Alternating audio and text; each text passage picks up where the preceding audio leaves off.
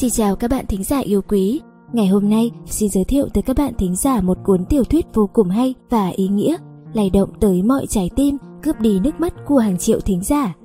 Tiểu thuyết có tựa đề Bến xe của tác giả Thường Thái Vi, dịch giả Green Rose, công ty phát hành Amon Books Đình Tị. Hãy ngồi xuống thư giãn, dành thời gian lắng nghe hết câu chuyện đầy cảm động này nhé.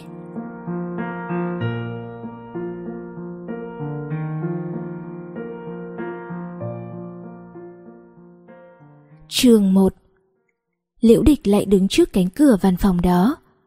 Vừa qua 12 giờ trưa, cả tòa nhà vắng vẻ tĩnh mịch, chỉ có tiếng ve sầu kêu dâm gian không biết mệt mỏi trên cây cối bên ngoài sân trường. Liễu địch lau mồ hôi trên trán, điều hòa hơi thở dồn dập do chạy một mạch tới đây. Cô giơ tay, gõ nhẹ lên cánh cửa hai tiếng. Mời vào. Bên trong vọng ra thanh âm trầm thấp, tùy lịch sự nhưng không kém phần lạnh nhạt. Liễu địch đẩy cửa đi vào phòng. Đây là một văn phòng làm việc đơn giản như không thể đơn giản hơn. Trong phòng chỉ có một cái bàn làm việc, hai chiếc ghế đặt đối diện nhau. Trên bàn có một bình giữ nhiệt vỏ ngoài bằng sắt, hai tách trà sứ màu trắng, một cặp da đen, một lọ mực đỏ cắm chiếc bút mực. Ngoài ra, trên bàn còn có đống vở bài tập xếp ngay ngắn. Trên chiếc ghế tựa vào cửa sổ có một người đàn ông đang ngồi. Anh mặc một bộ đồ đơn giản, áo sơ mi trắng, quần đen, vừa gọn gàng sạch sẽ, vừa cứng nhắc, giống hệt văn phòng của anh. Thần sắc người đàn ông nhợt nhạt, vậy mà trên gương mặt đó còn đeo một cặp kính đen cỡ lớn, tựa hồ một chiếc đầu lâu được khảm hai hốc mắt đèn xì, mang lại cảm giác u ám đáng sợ. Một điều kỳ lạ là người đàn ông ngồi ngược ánh sáng, khiến gương mặt anh càng trở nên tăm tối. Anh giống một xác chết biết đi, khiến người đối diện có cảm giác lạnh lẽo và rờn rợn. Căn phòng này cũng trầm lặng giống như chủ nhân của nó. Thứ có sinh khí duy nhất là chậu hoa nhài trên thành cửa sổ.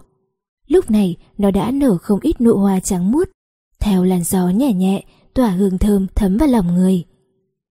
Thầy giáo chỉ tay vào chiếc ghế đối diện, Liễu Địch liền đi đến ngồi xuống. Cô lấy quyển vở đầu tiên trong đống vở bài tập ở trên bàn một cách thành thạo.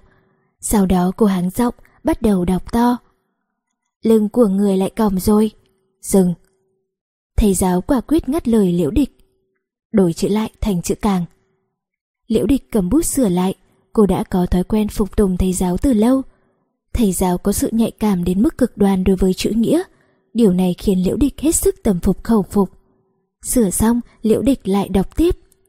Sau khi đọc xong bài văn, thầy giáo trầm tư một lát rồi lên tiếng. Em hãy viết nhận xét. Nếu câu từ không chuẩn xác, không trang nhã, chẳng khác nào còn chưa kéo khóa đã lên sân khấu biểu diễn. Liễu địch đỏ mặt, nhưng cô vẫn viết câu đó. Cô biết rõ phong cách phê bình của người thầy giáo trước mặt. Chỉ một hai câu ngắn gọn, nhưng như một con dao sắc nhọn cắm sâu vào chỗ hiểm một cách quả quyết và chuẩn xác, khiến bạn rất đau đớn. Đồng thời có tác dụng giúp bạn tìm kiếm điều gì đó trong nỗi đau, Liễu Địch vẫn còn nhớ cảnh tượng lần đầu tiên thầy giáo nhận xét bài văn của cả lớp. Lúc phát vở bài tập, gần như toàn bộ học sinh trong lớp bị đả kích nặng nề bởi những lời nhận xét chỉ có khuyết điểm, không có ưu điểm của thầy. Có người òa khóc ngay tại chỗ, có người chửi ầm lên. Thầy giáo chỉ yên lặng đứng trên bục giảng, coi như tai điếc. Kể từ giây phút đó, mỗi lần làm văn, các bạn học đều hết sức cẩn thận, rẻ rặt trong việc chọn đề tài và câu từ bọn họ cũng thận trọng đặt câu, chỉ sợ lại bị thầy nhận xét cay nghiệt. Vậy mà cả lớp vẫn bị phê bình, mức độ phê bình ngày càng nâng cấp. Trong sự đả kích hết lần này đến lần khác đó, các bạn học dần dần phát hiện trình độ làm văn của mình đang tiến bộ nhanh chóng. Liễu Địch là học sinh duy nhất chưa từng bị thầy phê bình. Bài văn của cô cũng không có nhận xét mà chỉ có số điểm, điểm cao nhất lớp. Mặc dù lúc chấm điểm Thầy không bao giờ hỏi tác giả của bài văn. Liễu Địch cũng không bao giờ tiết lộ tên cô. Nhưng khi bình giảng văn học, thầy luôn nói Liễu Địch, em hãy đọc bài văn của em cho cả lớp nghe. Viết xong, Liễu Địch lại cầm quyền vở thứ hai. Lúc này bên ngoài cửa sổ, tiếng huyên náo dần thay thế tiếng ve kêu. Phể xong quyền bài tập thứ 10, Liễu Địch nhìn đồng hồ đeo tay. 1 giờ 25 phút, thế là cô đứng dậy, cất giọng nhẹ nhàng. Thầy Trương, sắp đến giờ lên lớp rồi. Thầy trường cũng chậm chậm đứng lên, liễu địch đi đến đỡ thầy, hai thầy trò cùng rời khỏi văn phòng. Ngôi trường cấp 3 trọng điểm hàng đầu của tỉnh này có hai tòa nhà dạy học. Lớp 11-1 của Liễu Địch nằm ở tầng 2 dãy phía Nam, trong khi văn phòng của thầy Trương nằm ở tầng 4 dãy phía Bắc. Hai thầy trò phải leo cầu thang khá cao, đi qua sân thể dục khá lớn. Tòa nhà phía Bắc cũ kỹ, cầu thang lấy xuống tàn tạ. Liễu Địch vừa cẩn thận tìm nơi đặt chân, vừa đề phòng đám nam sinh chạy hùng hục. Mặc dù vậy, cô vẫn bị một nam sinh cao lớn đang chạy lên gác và vào vai. Liễu địch vội vàng lắc đầu, ra hiệu cậu nam sinh im lặng. Sau đó, cô tiếp tục đi về phía trước nhưng không có chuyện gì xảy ra. Tuy bờ vai tương đối đau, nhưng cô vẫn không buông tay khỏi thầy Trương. Giữa sân thể dục, một đám nam sinh lớp 12 đang đá bóng. Liễu địch chào mày quan sát.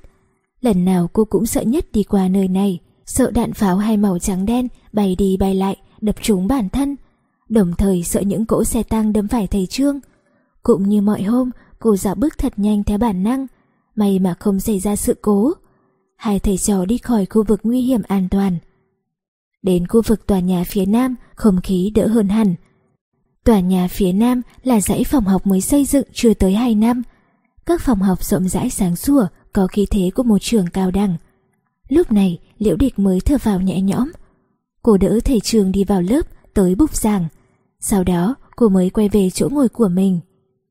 Liễu Địch khát khô cổ họng, bụng đau nhầm nhầm do ăn cơm trưa quá vội vàng. Cô vút bụng theo thói quen, lặng lẽ rút quyển sách ngữ văn. Tiếng chuông báo hiệu giờ lên lớp xèo vang, thầy trường cất giọng trầm trầm. Chúng ta bắt đầu vào học. Chương 2 Liễu địch vĩnh viễn không thể quên cảnh tượng lần đầu tiên gặp thầy Trương Ngọc. Lúc đó, cô mới thi đỗ vào ngôi trường cấp 3 trọng điểm có lịch sử lâu đời này với thành tích đứng đầu toàn thành phố. Tuy nhiên, thành tích của cô khiến người khác vui mừng, còn bản thân cô không hề cảm thấy hưng phấn. Liễu địch nhanh chóng chán ngán tình cảnh gặp ai cũng được khen ngợi và chúc mừng. Mọi người đều gọi cô là thiên tài, trong khi cô rất ghét bị coi là thiên tài.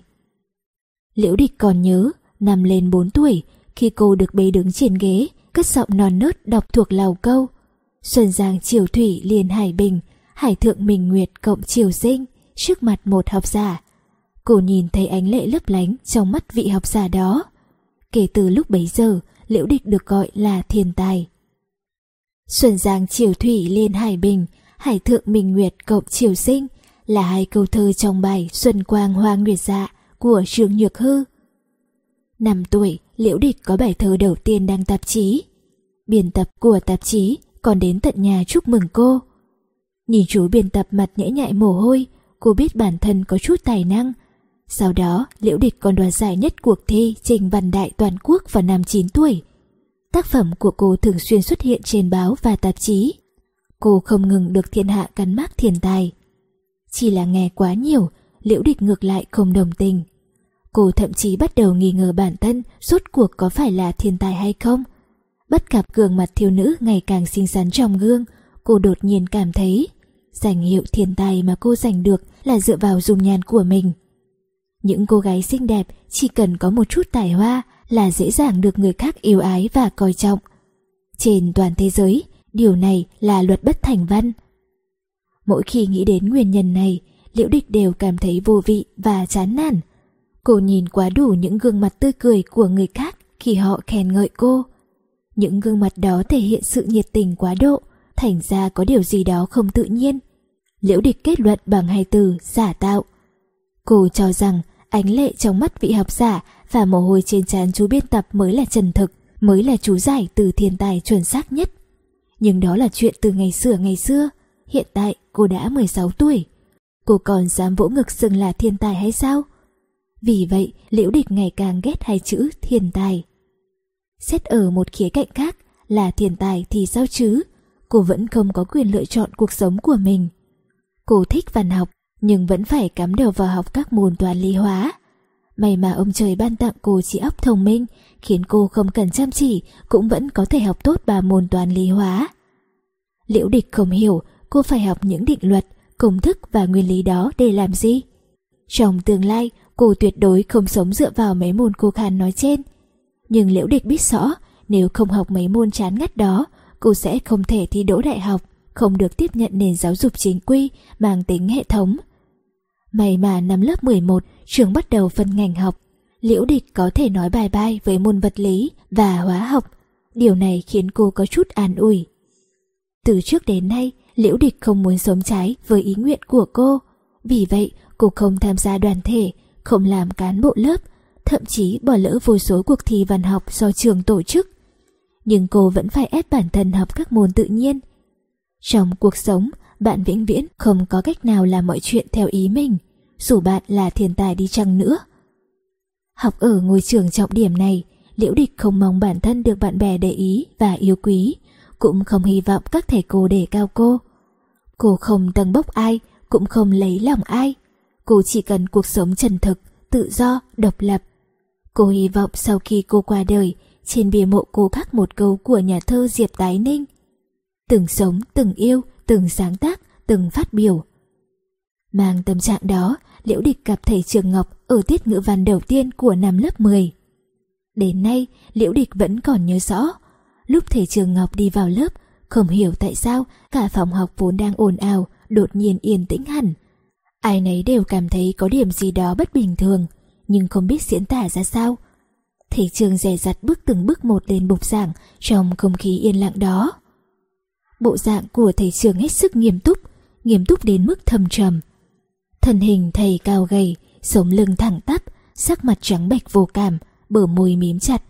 Đặc biệt là cặp kính đèn xì như hai hốc mắt trên sườn sọ, mang lại cảm giác lạnh lẽo, ầm u, thề thảm. Chỉ liếc qua thầy, liễu địch bất giác dùng mình. Cô có cảm giác không phải bản thân đang nhìn thầy giáo, mà như đi vào một ngôi cổ mộ tĩnh mịch chết chóc, khiến người vừa xâm nhập liền bị bao vây bởi nỗi kinh hoàng đáng sợ. Không có màn tự giới thiệu, không có lời mở đầu, thầy trường bắt đầu giảng bài.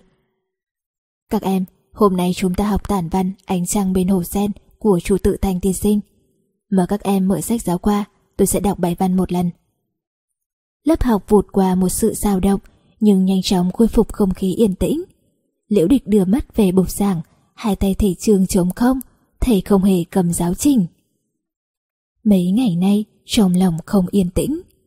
Tối nay ngồi ở trước sân hóng mát, tôi đột nhiên như tới hồ sen tôi vẫn ngày ngày đi qua. Trong ánh trăng sáng ngời, nó có một dáng vẻ khác biệt. Ánh trăng ngày càng lên cao, tiếng nổ đùa của bọn trẻ bên đường phố bên ngoài bờ tường đã dần biến mất. Bà xã ở trong nhà dù nhuận nhi ngủ, ngầm ngà cầu hát ru. Tôi âm thầm mặc áo khoác, mở cửa đi ra ngoài. Trời ạ, tất cả mọi người đều ngẩng đầu, ai nấy há hốc miệng. Cả lớp dồn ánh mắt kinh ngạc lên bục giảng, ngạc nhiên chứng kiến người thầy ngẩng cao đầu, chắp hai tay sau lưng, đọc thuộc một bài tản văn khá dài. Thầy không cần nhìn sách cũng có thể đọc một cách rõ ràng, thành âm vô cùng truyền cảm. Trong thanh âm của thầy có thơ, có họa, có tình, có cảnh, giống ao ảnh mơ hồ, giống tiếng hát vàng vọng. Thầy gần như đưa tất cả mọi người tới hồ sen nhuộm ánh trăng bàng bạc đó. Trước mắt mọi người hiện ra cảnh bông sen lay động dưới ánh trăng, tỏa hương thơm dịu dịu. Một điều kỳ diệu hơn, thầy trường đã đọc ra tâm trạng vi diệu rất khó phát giác của tác giả Chu Tự Thanh. Đó là sự yên tĩnh mà ông theo đuổi trong cuộc sống hiện thực ồn ào. Cả lớp say mê lắng nghe. Lúc này, thầy trường cũng như chìm trong mộng cảnh do thầy tạo ra. Vẻ mặt nghiêm túc và thầm trầm của thầy ôn hòa đi mấy phần, khiến thầy có dinh khí hơn. Tối nay, nếu có người ngắt sen, hoa sen ở đây cũng được coi là quá đầu người. Thầy trường đọc thuộc hết bài tản văn, không sai một chữ. Lớp học im lặng tuyệt đối, các bạn học gần như nín thở, phảng phất thành âm truyền cảm của thầy vẫn vương vấn bên tai. Sau đó, không biết ai mở đầu vỗ tay đốc đốc. Tiếp theo, cả lớp vỗ tay nhiệt liệt. Thầy trường khôi phục vẻ lạnh nhạt và nghiêm túc trước đó. Thầy tỏ ra thờ ơ trước chàng vỗ tay tán thưởng và cầm phục của đám học sinh. Đến khóe miệng cũng không nhếch lên. Thái độ lạnh nhạt kỳ lạ của thầy khiến các bạn học càng ngạc nhiên hơn việc thầy đọc thuộc bài tản văn một cách chính xác vừa rồi. Mọi người không hẹn cùng nghĩ đến từ đọc. Thầy không phải đọc sách mà là đọc thuộc lòng. Tiếng vỗ tay dần thưa thớt. Sau khi mọi người yên tĩnh, thầy trường bắt đầu giới thiệu tác giả. Về chú Tự Thanh, thầy chỉ nói vài câu. Chủ tự Thanh là giáo sư đại học thành hòa kiêm viện trưởng viện văn học. Ông là học giả nổi tiếng, là tác giả tản văn có ảnh hưởng lớn trên văn đàn, đồng thời cũng là người Trung Quốc có khí tiết. Thời tiểu học, các em đã được tiếp xúc với tản văn màu xanh của ông. Thời cấp 2, các em từng học hai tản văn khác là Bóng lưng và Mùa xuân. Ngoài ra, tác phẩm của ông còn có Vội vàng, Chuyện ký chọn bạn đời. Thầy ơi, thầy có thể đọc tác phẩm Chuyện ký chọn bạn đời không? Cả lớp quay đầu về nơi phát ra tiếng nói. Đó là một nam sinh cao gầy, cậu đỏ mặt, ánh mắt thách thức đầy mùi thuốc súng. Thế là các bạn học lại dồn ánh mắt lên người thầy Trương, trong đó không ít người có tâm trạng xem trò vui. Đám học sinh xuất sắc ở một ngôi trường xuất sắc, thật xấu lớn nhất là tự cho mình là giỏi. Chúng ghét nhất thái độ ra vẻ ta đây của người khác. Thầy trường đại khái bị chúng liệt vào hạng người ra vẻ ta đây, khỏe khoang tài năng. Đọc thuộc lòng bài, ánh trăng bên hồ sen chẳng có gì là giỏi. Nếu có thể đọc thuộc cả bài chuyện ký chọn bạn đời mà mọi người hầu như không biết tới, mới coi có bản lĩnh thật sự. Các bạn học đều ngẩng đầu, chờ câu trả lời của thầy Trương với tư thế kẻ bảng quan. Cả lớp chỉ có một người cúi thấp đầu, đó chính là Liễu Địch. Đúng vậy, Liễu Địch không nhìn thầy Trương, cô chưa từng đọc qua chuyện ký cho bạn đời, thậm chí tiêu đề cũng lần đầu tiên nghe nói. Một khi cô không biết tản văn này, cả lớp chắc cũng chẳng có ai biết. Bắt thầy trường đọc thuộc một bài văn không nổi tiếng, ít người biết đến trước mặt cả lớp là một thử thách lớn. Liễu địch cảm thấy hơi lo cho thầy Trương. Có lẽ cô là học sinh duy nhất quan tâm đến thầy, bởi vì cô không hề có ý nghĩ thầy giá vẻ ta đây hay khoe khoang tài năng. Tuy nhiên, Liễu địch không biết làm thế nào để ngăn cản sự việc đang diễn ra. Điều duy nhất cô có thể làm là bày tỏ kháng nghị bằng cách cúi đầu. Sắc mặt thầy trường vẫn vô cảm như thường. Tôi sẽ thử xem sao. Câu nói của thầy khiến dưới lớp nổi lên tiếng bàn luận, nhưng thầy nhanh chóng mở miệng. Bản thân là con cháu đích tôn, vì vậy chưa đến 11 tuổi tôi đã được nghe nhắc đến chuyện chọn vợ. Thầy trường đọc hết câu này đến câu khác, thầy vẫn ngẩng cao đầu, chắp hai tay sau lưng, bộ dạng thong dong tử tốn như bàn nãy. Liễu địch vô cùng kinh ngạc, cô ngẩng đầu phát hiện các bạn học thì thầm bàn tán. Bọn họ cũng ngạc nhiên y như cô. Trên thực tế, không một ai có thể chứng thực tản văn thầy Trương đang đọc thuộc lòng rốt cuộc có phải là chuyện ký chọn bạn đời hay không. Thưa thầy, một thành âm cắt ngang lời thầy Trương. Thầy có thể đọc giàn ái, tác phẩm tiêu biểu của Hạ Lạc Đế không ạ? Cậu nam sinh vừa lên tiếng, nhanh chóng rút quyển sách từ cặp sách, đó chính là giàn ái. Trường mấy? Thầy trường tự hồ không nhìn thấy hành động mang tính chất sỉ nhục đó. Trường một ạ. Ngày hôm đó vốn không thể đi tản bộ. Không sai, buổi sáng chúng tôi đã dạo một tiếng đồng hồ trong rừng cây chơi trụi lá. Chương 3 Trong ký ức của tôi, Chương 10 Cho đến bây giờ, tôi đã ghi chép tường tận một số chuyện nhỏ nhặt không đáng kể trong cuộc sống.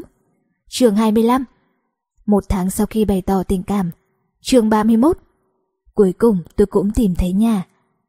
Thần sắc kỳ ngạc của cậu nam sinh nói cho cả lớp biết, thầy trường đọc không sai một chữ. Chương 36 Cậu nam sinh không cam lòng lại mở miệng. Thưa thầy, xin thầy hãy đọc câu tiếp theo câu này. Là một nỗi đau khổ như thế nào mà người này tự hồ hạ quyết tâm trì hoãn. Tay phải thầy Trương đột nhiên cuộn thành nắm đấm, thân hình thầy hơi lảo đảo. Thầy im lặng hồi lâu, liễu địch nhìn thấy giọt mồ hôi trên trán thầy. Các bạn học trầm mặc, trao đổi ánh mắt đắc ý và vui vẻ của kẻ chiến thắng. Liễu địch thở dài, không hiểu tại sao nhìn những gương mặt cười cợt trên nỗi đau của người khác, trong lòng cô hơi khó chịu. Cuối cùng thầy trường cũng mở miệng, thầy đọc câu tiếp theo bằng ngữ điệu có phần đau đớn. Hai mắt ông đã bị mù, đúng vậy, Ái Đức hòa tiên sinh đã hoàn toàn trở thành người mù. Cậu nam sinh buông quyển sách, lặng lẽ tuyên bố sự thất bại của mình. Các bạn học khác tự hồ bị kích phát lòng hiếu kỳ, bọn họ nhanh nhào nêu tên một loạt tác phẩm nổi tiếng bất chợt xuất hiện trong đầu bọn họ. Dù một số tác phẩm bọn họ cùng lắm chỉ biết tên. Hồng Lâu Mộng, Phục Sinh, Hoàng Hà chạy về phía đông, ông già và biển cả. Cho đến khi không còn một người nào đứng dậy đề nghị thầy trường đọc thuộc tác phẩm, cuộc khảo vấn mới kết thúc. Cả lớp không ai thắng người thầy đang lặng lẽ đứng trên bục giảng kia. Các bạn học cuối cùng cũng bị chinh phục một cách triệt đề. Vẻ bất mãn, ngầm cuồng và thách thức trên mặt bọn họ hoàn toàn biến mất. Thay vào đó là sự khâm phục và sùng bái. Lần đầu tiên trong đời, bọn họ biết thế nào là uyên bác, là cảm giác nhỏ bé và bị ai của con ếch ngồi dưới đáy giếng ngước nhìn bầu trời bao la. Về phần liễu địch, cô biết thế nào là thiên tài thực sự. Thế nhưng, đối diện với vô số ánh mắt sùng bái, thầy trường vẫn lạnh lùng vô cảm như cũ. Thầy cất giọng bình thản. Các em còn cần tôi đọc tác phẩm nào nữa không? Đọc, lại là đọc. Những đứa trẻ 16 tuổi, 17 tuổi này, dù sùng bái một người đến mấy, cũng không thể chịu đựng sự ngầm cuồng và miệt thị từ ngữ. Lớp học lại ồn ào. Trong âm thanh tạp loạn, một giọng nói trong trẻo vang lên. Thưa thầy, tại sao thầy luôn gọi thuộc lòng thành đọc? Lẽ nào thầy lớn lên với kiểu đọc sách đó? Đây là lời chất vấn của bạn cùng bàn liễu địch. Câu nói này dẫn đến một loạt tiếng nhào nhào chỉ trích. Mọi người bàn luận, trách cứ thầy.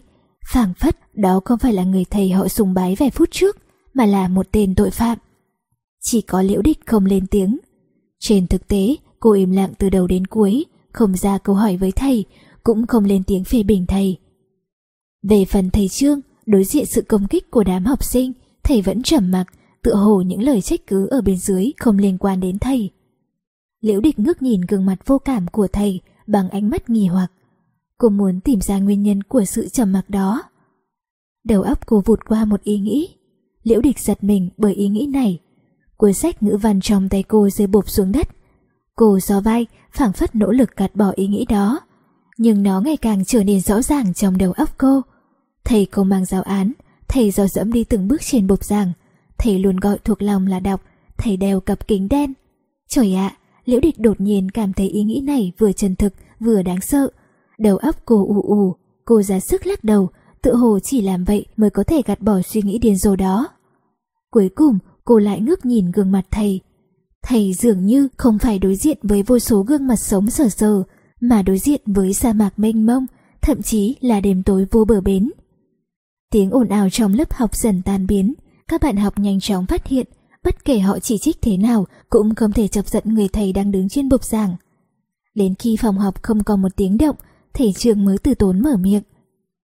Các em, tôi không nói sai, tôi đúng là đang đọc, bởi vì tôi chỉ có thể đọc những cuốn sách đã in sâu trong đầu óc tôi. Cả lớp ngẩn ngơ, Liễu Địch là người đầu tiên có phản ứng. Trong đầu cô vang lên một câu nói, thầy đọc bằng ngữ điệu đau đớn. Hai mắt ông đã bị mù. Đúng vậy, Ái Đức Hoa tiên sinh đã hoàn toàn trở thành người mù. Liễu địch không thể kiềm chế tiếng kêu khe khẽ. Trời ơi! Thực ra, thầy trường nói tiếp. Môn văn ở cấp 3 không cần thiết phải đọc mẫu, cứ đọc ra ra theo sách, đến bản thân tôi cũng cảm thấy tẻ nhạt vô vị. Ngữ văn là bồi dưỡng học sinh có cảm giác với ngôn ngữ và văn tự. Nếu bên nó trở thành tiết mổ xẻ nội dung và giáo dục tư tưởng, chỉ bằng ở bên dưới lén lút xem tiểu thuyết còn hơn. Vì vậy từ nay về sau tôi sẽ không đọc mẫu, có điều... Ngữ khí của thầy trở nên nặng nề. Hôm nay tôi phải đọc mẫu, tôi buộc phải làm vậy, dù có thể bị các em hiểu nhầm là kẻ ngông cuồng. Hy vọng các em hiểu lời tôi nói. Ngừng một lát, thầy bổ sung thêm một câu. Đúng rồi, từ nay về sau, trong tiết ngữ văn của tôi, các em có thể tự động đứng lên phát biểu, không cần giơ tay. Không cần giải thích thêm điều gì, người ngu xuẩn nhất cũng hiểu ra hàm ý của câu cuối cùng. Nếu là hoàn cảnh bình thường, câu nói đó chắc chắn sẽ nhận được chàng bộ tay nhiệt liệt. Nhưng bây giờ, các bạn học cúi đầu hổ thẹn, không dám nhìn gương mặt nhợt nhạt của thầy Trương.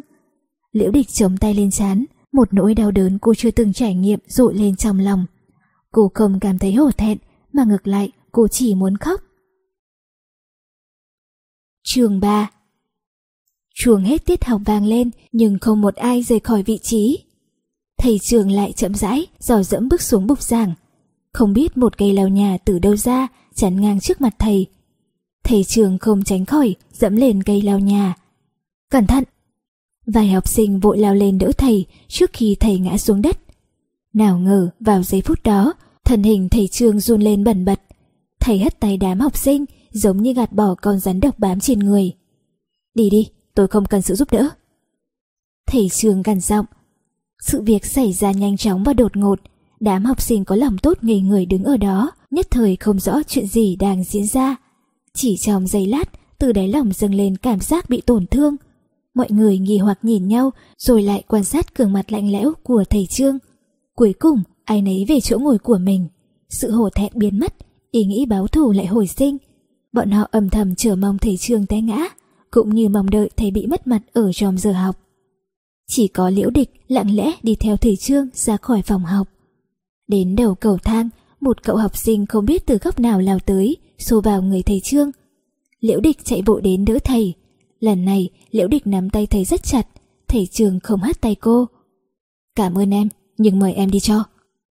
Thành âm của thầy trường vẫn lạnh lùng, ngữ khí ngược lại khá lịch sự. Người đang đỡ thầy là học sinh vừa bị thầy trách mắng. Để em đưa thầy về văn phòng. Liễu địch không buông tay. Không, tôi không cần sự giúp đỡ. Giọng nói thầy đã trở nên nghiêm khắc, gần như mất kiên nhẫn. Vài học sinh từ trong phòng học thò đầu ra xem. Để em đưa thầy về văn phòng. Liễu địch vẫn không buông tay. Tôi nghĩ tôi đã nói rõ ràng rồi.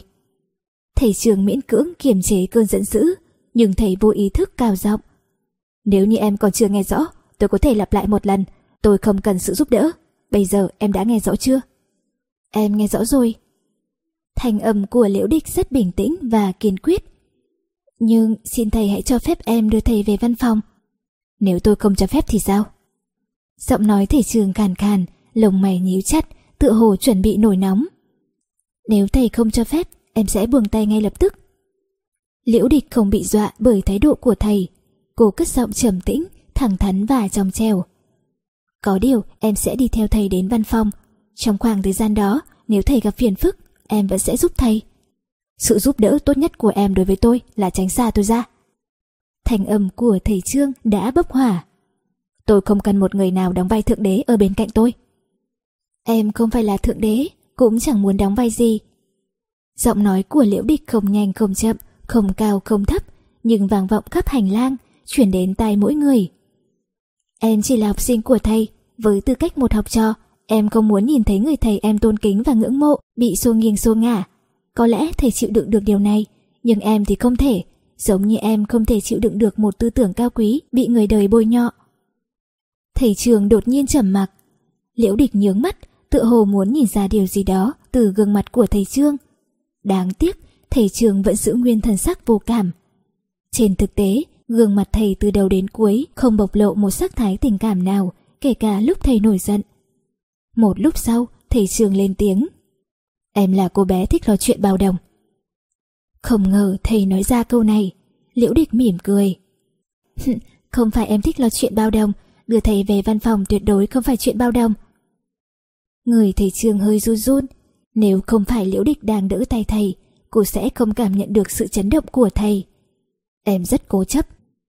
Sắc mặt thầy trường vẫn vô cảm như thường lệ. Đúng vậy, rất cố chấp, có thể nói cố chấp như tôi. Liễu địch lại cười. Nếu được cố chấp như thầy là vinh hạnh của em. Vậy ngoài cố chấp ra, em có thể đảm bảo em không phải là người nhiều lời. Em xin dùng danh dự bảo đảm. Liễu địch lên tiếng, ngữ khí rất chân thành, kiên quyết và rõ ràng. Em bảo đảm sẽ không hỏi một câu thừa thãi, sẽ không nói một câu tán gẫu không liên quan, sẽ không cùng người khác bàn tán bất cứ vấn đề gì liên quan đến thầy. Thầy trường lặng lẽ thở dài. Nếu em có thể giữ lời hứa, vậy thì xin em... Thầy mím môi. Hãy đưa tôi về văn phòng.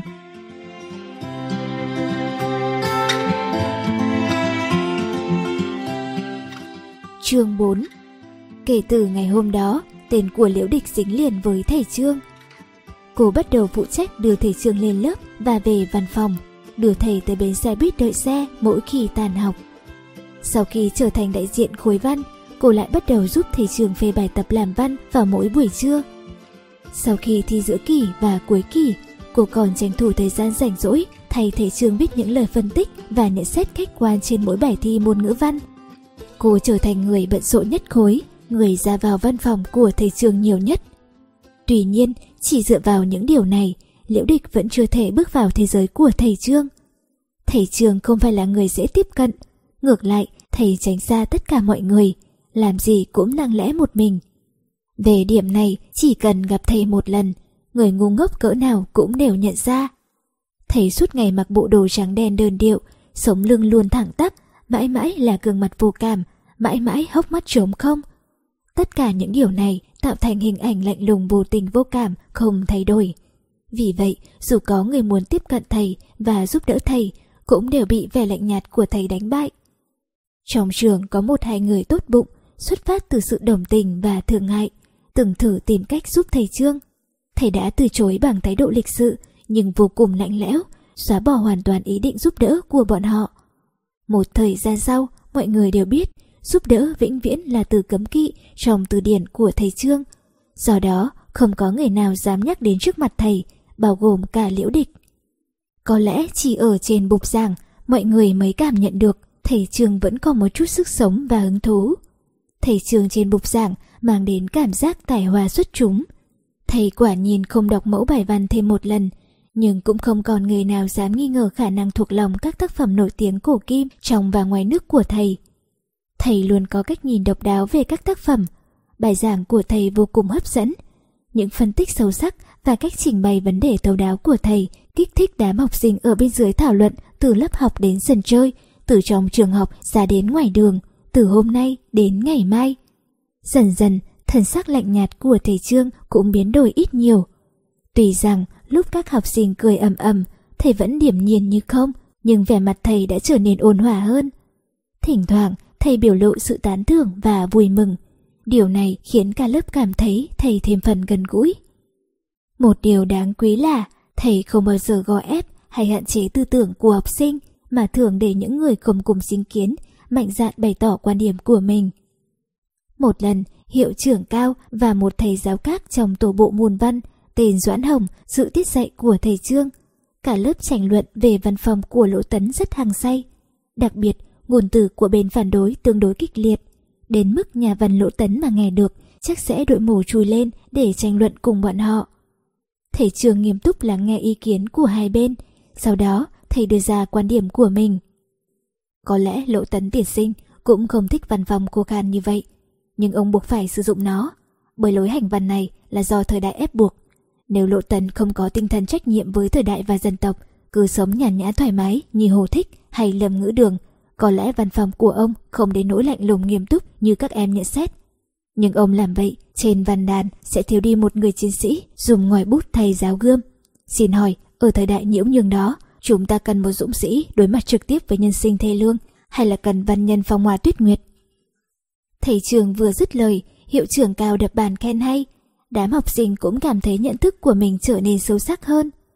Sau tiết học, thầy Doãn chỉ trích thầy Trương thả lòng học sinh ngay trước mặt hiệu trưởng và cả lớp. Thầy Trương chỉ lãnh đạm nói một câu. Tôi cho rằng hạn chế tư tưởng là hành vi bóp chết tài năng.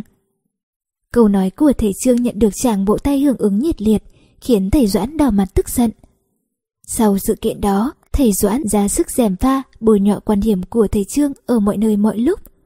Nhưng không thể phủ nhận một sự thật, ở mỗi kỳ thi, dù ông ta có bày trò với bài thi như thế nào, thành tích trung bình của lớp 1 bao giờ cũng cao hơn lớp 2 một điểm.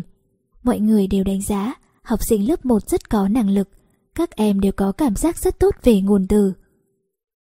Sau khi hồi chuông hết tiết học vang lên, mọi vẻ ồn hòa, tán thưởng, vui vẻ trên gương mặt thầy trương biến mất sạch sẽ như có phép mà thuật. Các bạn học không thể chấp nhận sự thay đổi bất thình lình đó, giống như không thể chấp nhận chuyện đang ở trên thiên đường, giờ một phát xuống nơi thiêu xác đầy khói lửa. Học sinh cấp 3 tầm 17, 18 tuổi, không ai không sùng bái tri thức và học vấn, nhưng bọn họ càng hy vọng thầy giáo của mình có tình người hơn. Về phần thầy Trương, khi thầy nhắm mắt giảng bài, tình người rất đậm đặc. Khi thầy mở mắt, tình người bay đi một nửa. Đến khi thầy rời bục giảng, tình người biến mất hoàn toàn. Hơn nữa, Hành vi cự tuyệt sự giúp đỡ ở ngày đầu tiên của thầy đã khiến lòng tự trọng của đám học sinh bị tổn thương. Vì vậy, bọn họ không có cách nào thích người thầy không có tình người như vậy. Các bạn học chỉ hoan nghênh thầy Trương trong giờ giảng bài, còn sau khi tan học, bọn họ đối với thầy luôn kính nhi viễn chi. Về phía các đồng nghiệp, thầy Trương càng không tránh khỏi bị đối xử lạnh nhạt. Đồng nghiệp vốn là oan gia, tài hòa của thầy Trương đủ khiến thầy trở thành oan gia của tất cả thầy cô giáo thuộc bộ môn văn. Hơn nữa, các phần tử trí thức làm sao có thể chịu nổi thái độ tự cho mình là thành cao, chẳng bận tâm đến người khác của một người mù. Sau đó, các thầy cô giáo khác cũng trở thành oan gia của thầy Trương. Nhưng thầy Trương dường như không để ý xem thầy có bao nhiêu oan gia. bởi vì thầy không qua lại với bất cứ người nào. Việc thầy một mình một văn phòng là minh chứng rõ rệt nhất. Bất kể các oan gia bản gia tán vào như thế nào, thầy trường cũng không hề có phản ứng. Cuối cùng, bọn họ coi thầy như không tồn tại. Một thầy giáo luôn tránh xa tất cả mọi người, lại cho phép liễu địch tiến lại gần, ai nấy đều mắt tròn mắt xẹt kinh ngạc. Bàn đến nguyên nhân trong lúc tán gẫu, mọi người đều kết luận. Có lẽ do liễu địch chăm sóc anh ta quá chu đáo. Liễu địch đích thực chăm sóc thầy trường tỉ mỉ chu đáo vô cùng. Ngày thứ ba sau khi nhập học, cô phát hiện bình nước giữ nhiệt trong văn phòng thầy Trương thường trống không. Thế là sáng sớm hôm sau, cô bắt đầu đi lấy nước nóng cho thầy Trương. Hai ngày đầu, bình nước vẫn còn nguyên. Đến ngày thứ ba, Liễu Địch phát hiện một gói trà ướp hoa bên cạnh bình nước. Cô mở nắp, nước trong bình đã cạn sạch. Dần dần, Liễu Địch nhận ra thầy Trương nghiện trà không khác người nghiện thuốc lá. Thế là sau khi đi lấy nước nóng, cô lại chủ động pha một cốc trà cho thầy Trương. Tất cả những việc làm này, Liễu Địch không nhắc một từ, thầy Trương cũng không bao giờ hỏi đến. Đến kỳ dọn dẹp vệ sinh, Liễu Địch đều một mình tới văn phòng thầy Trương quét dọn. Nhà trường cử thêm người giúp đỡ, nhưng đều bị cô từ chối. Bởi vì cô biết thầy Trương thích yên tĩnh. Cô nhẹ nhàng quét dọn phòng, lau bàn làm việc và cửa kính. Cố gắng hết sức không để phát ra tiếng động. Thầy trường chỉ mím môi, chống tay lên đầu, ngồi trầm tư ở đó, không hỏi hàn liễu địch một câu. Trầm tư là sắc thái duy nhất trên gương mặt thầy. Liễu địch biết, một khi rơi vào trạng thái trầm tư, thầy trường sẽ ngồi bất động mấy tiếng đồng hồ ở đó. Không người nào có thể cắt đứt mạch suy nghĩ của thầy. Vì vậy, sau khi kết thúc công việc, liễu địch đều âm thầm rời khỏi văn phòng. Một tháng sau, thầy trường đột nhiên nói với liễu địch. Xin em hãy đến phòng tài vụ, lĩnh lương giúp tôi. Không hiểu tại sao, khi thầy Trương nói đến từ giúp, Liễu Địch xúc động muốn khóc. Xem bảng tiền lương, Liễu Địch mới biết thầy Trương chỉ là giáo viên dạy thay. Nói trắng ra là người dạy hợp đồng, không phải nhân viên chính thức. Trong lòng cô nổi lên một sự phẫn nộ bất bình. Tự hồ việc này không phải sỉ nhục thầy Trương mà là sỉ nhục bản thân cô. Nhưng cô có thể làm gì? Một trường điểm chịu để người mù đến dạy học vốn đã là một việc khoan dung. Liễu địch chỉ còn cách giao lại khoản tiền lương ít ỏi cho thầy Trương. Thầy Trương nhận tiền rồi lập tức bỏ vào túi áo. Kể từ lần đó, mỗi tháng không đợi thầy Trương nhắc nhở, Liễu địch sẽ chủ động lĩnh lương giúp thầy. Không chỉ chuyện lĩnh lương, Liễu địch còn thay thầy Trương tham gia các cuộc họp giáo viên. Sau đó, cô truyền đạt lại nội dung cuộc họp với thầy. Có lúc, Liễu địch mang về một số bản khai. Thầy trường đọc, Liễu địch điền vào. Trong ô học lực, thầy trường toàn bảo cô điển từ tốt nghiệp phổ thông trung học. Liễu địch không tin một người học rộng hiểu nhiều, tài hoa xuất chúng như thầy Trương mới chỉ học hết cấp 3. Cô còn nhớ, vào học kỳ 2 năm lớp 10, một đoàn đại biểu Pháp đến thăm trường, đúng lúc người phiên dịch gặp việc đột xuất không thể có mặt. Thầy trường đã dùng tiếng Pháp lưu loát hoàn thành xuất sắc công việc phiên dịch, nhận được sự tán thưởng từ đoàn khách người Pháp. Lẽ nào tiếng Pháp của thầy cũng học ở thời cấp 3? Liễu địch vô cùng hiếu kỳ, nhưng nhớ đến lời cam kết, cô đành nghiến răng, nuốt hết nghi vấn vào bụng. Khi mùa đông đến, vì rút cảm cúm tấn công thầy Trương, thế là Liễu Địch mang đến một hộp thuốc cảm cho thầy. Một ngày ba lần, mỗi lần hai viên. Liễu Địch không bao giờ nhắc đến từ cho hay tặng. Thầy Trương nhận hộp thuốc, lặng lẽ lấy ra hai viên bỏ vào miệng. Một ngày, thầy Trương ho khủ khụ, thậm chí không thể lên lớp giảng bài. Buổi trưa, Liễu Địch lấy một gói thuốc bột chữa ho, pha vào cốc trà của thầy Trương. Lúc về bài tập làm văn, thầy Trương phát hiện nước trà không đúng vị, thế là thầy không thưởng thức từng ngụm nhỏ như thường lệ mà uống một hơi hết sạch. Nhìn thầy không do dự uống hết cốc trà, liễu địch quên cả việc đọc bài văn. Một sự cảm động khó diễn tả thành lời rội vào lòng, khiến viền mắt cô ngần ngấn nước. Cô đột nhiên nhận ra một sự thật, thầy trường tin tưởng cô, chỉ tin tưởng một mình cô. Cứ thế, Liễu Địch trở thành người duy nhất thầy trường tín nhiệm ở trong trường. Thầy chỉ nhận sự giúp đỡ của một mình Liễu Địch. Phàm là những việc ngoài khả năng, thầy sẽ không bảo cô làm. Thầy công phản đối, cũng không kinh rẻ người khác đặt tên của Liễu Địch bên cạnh tên thầy.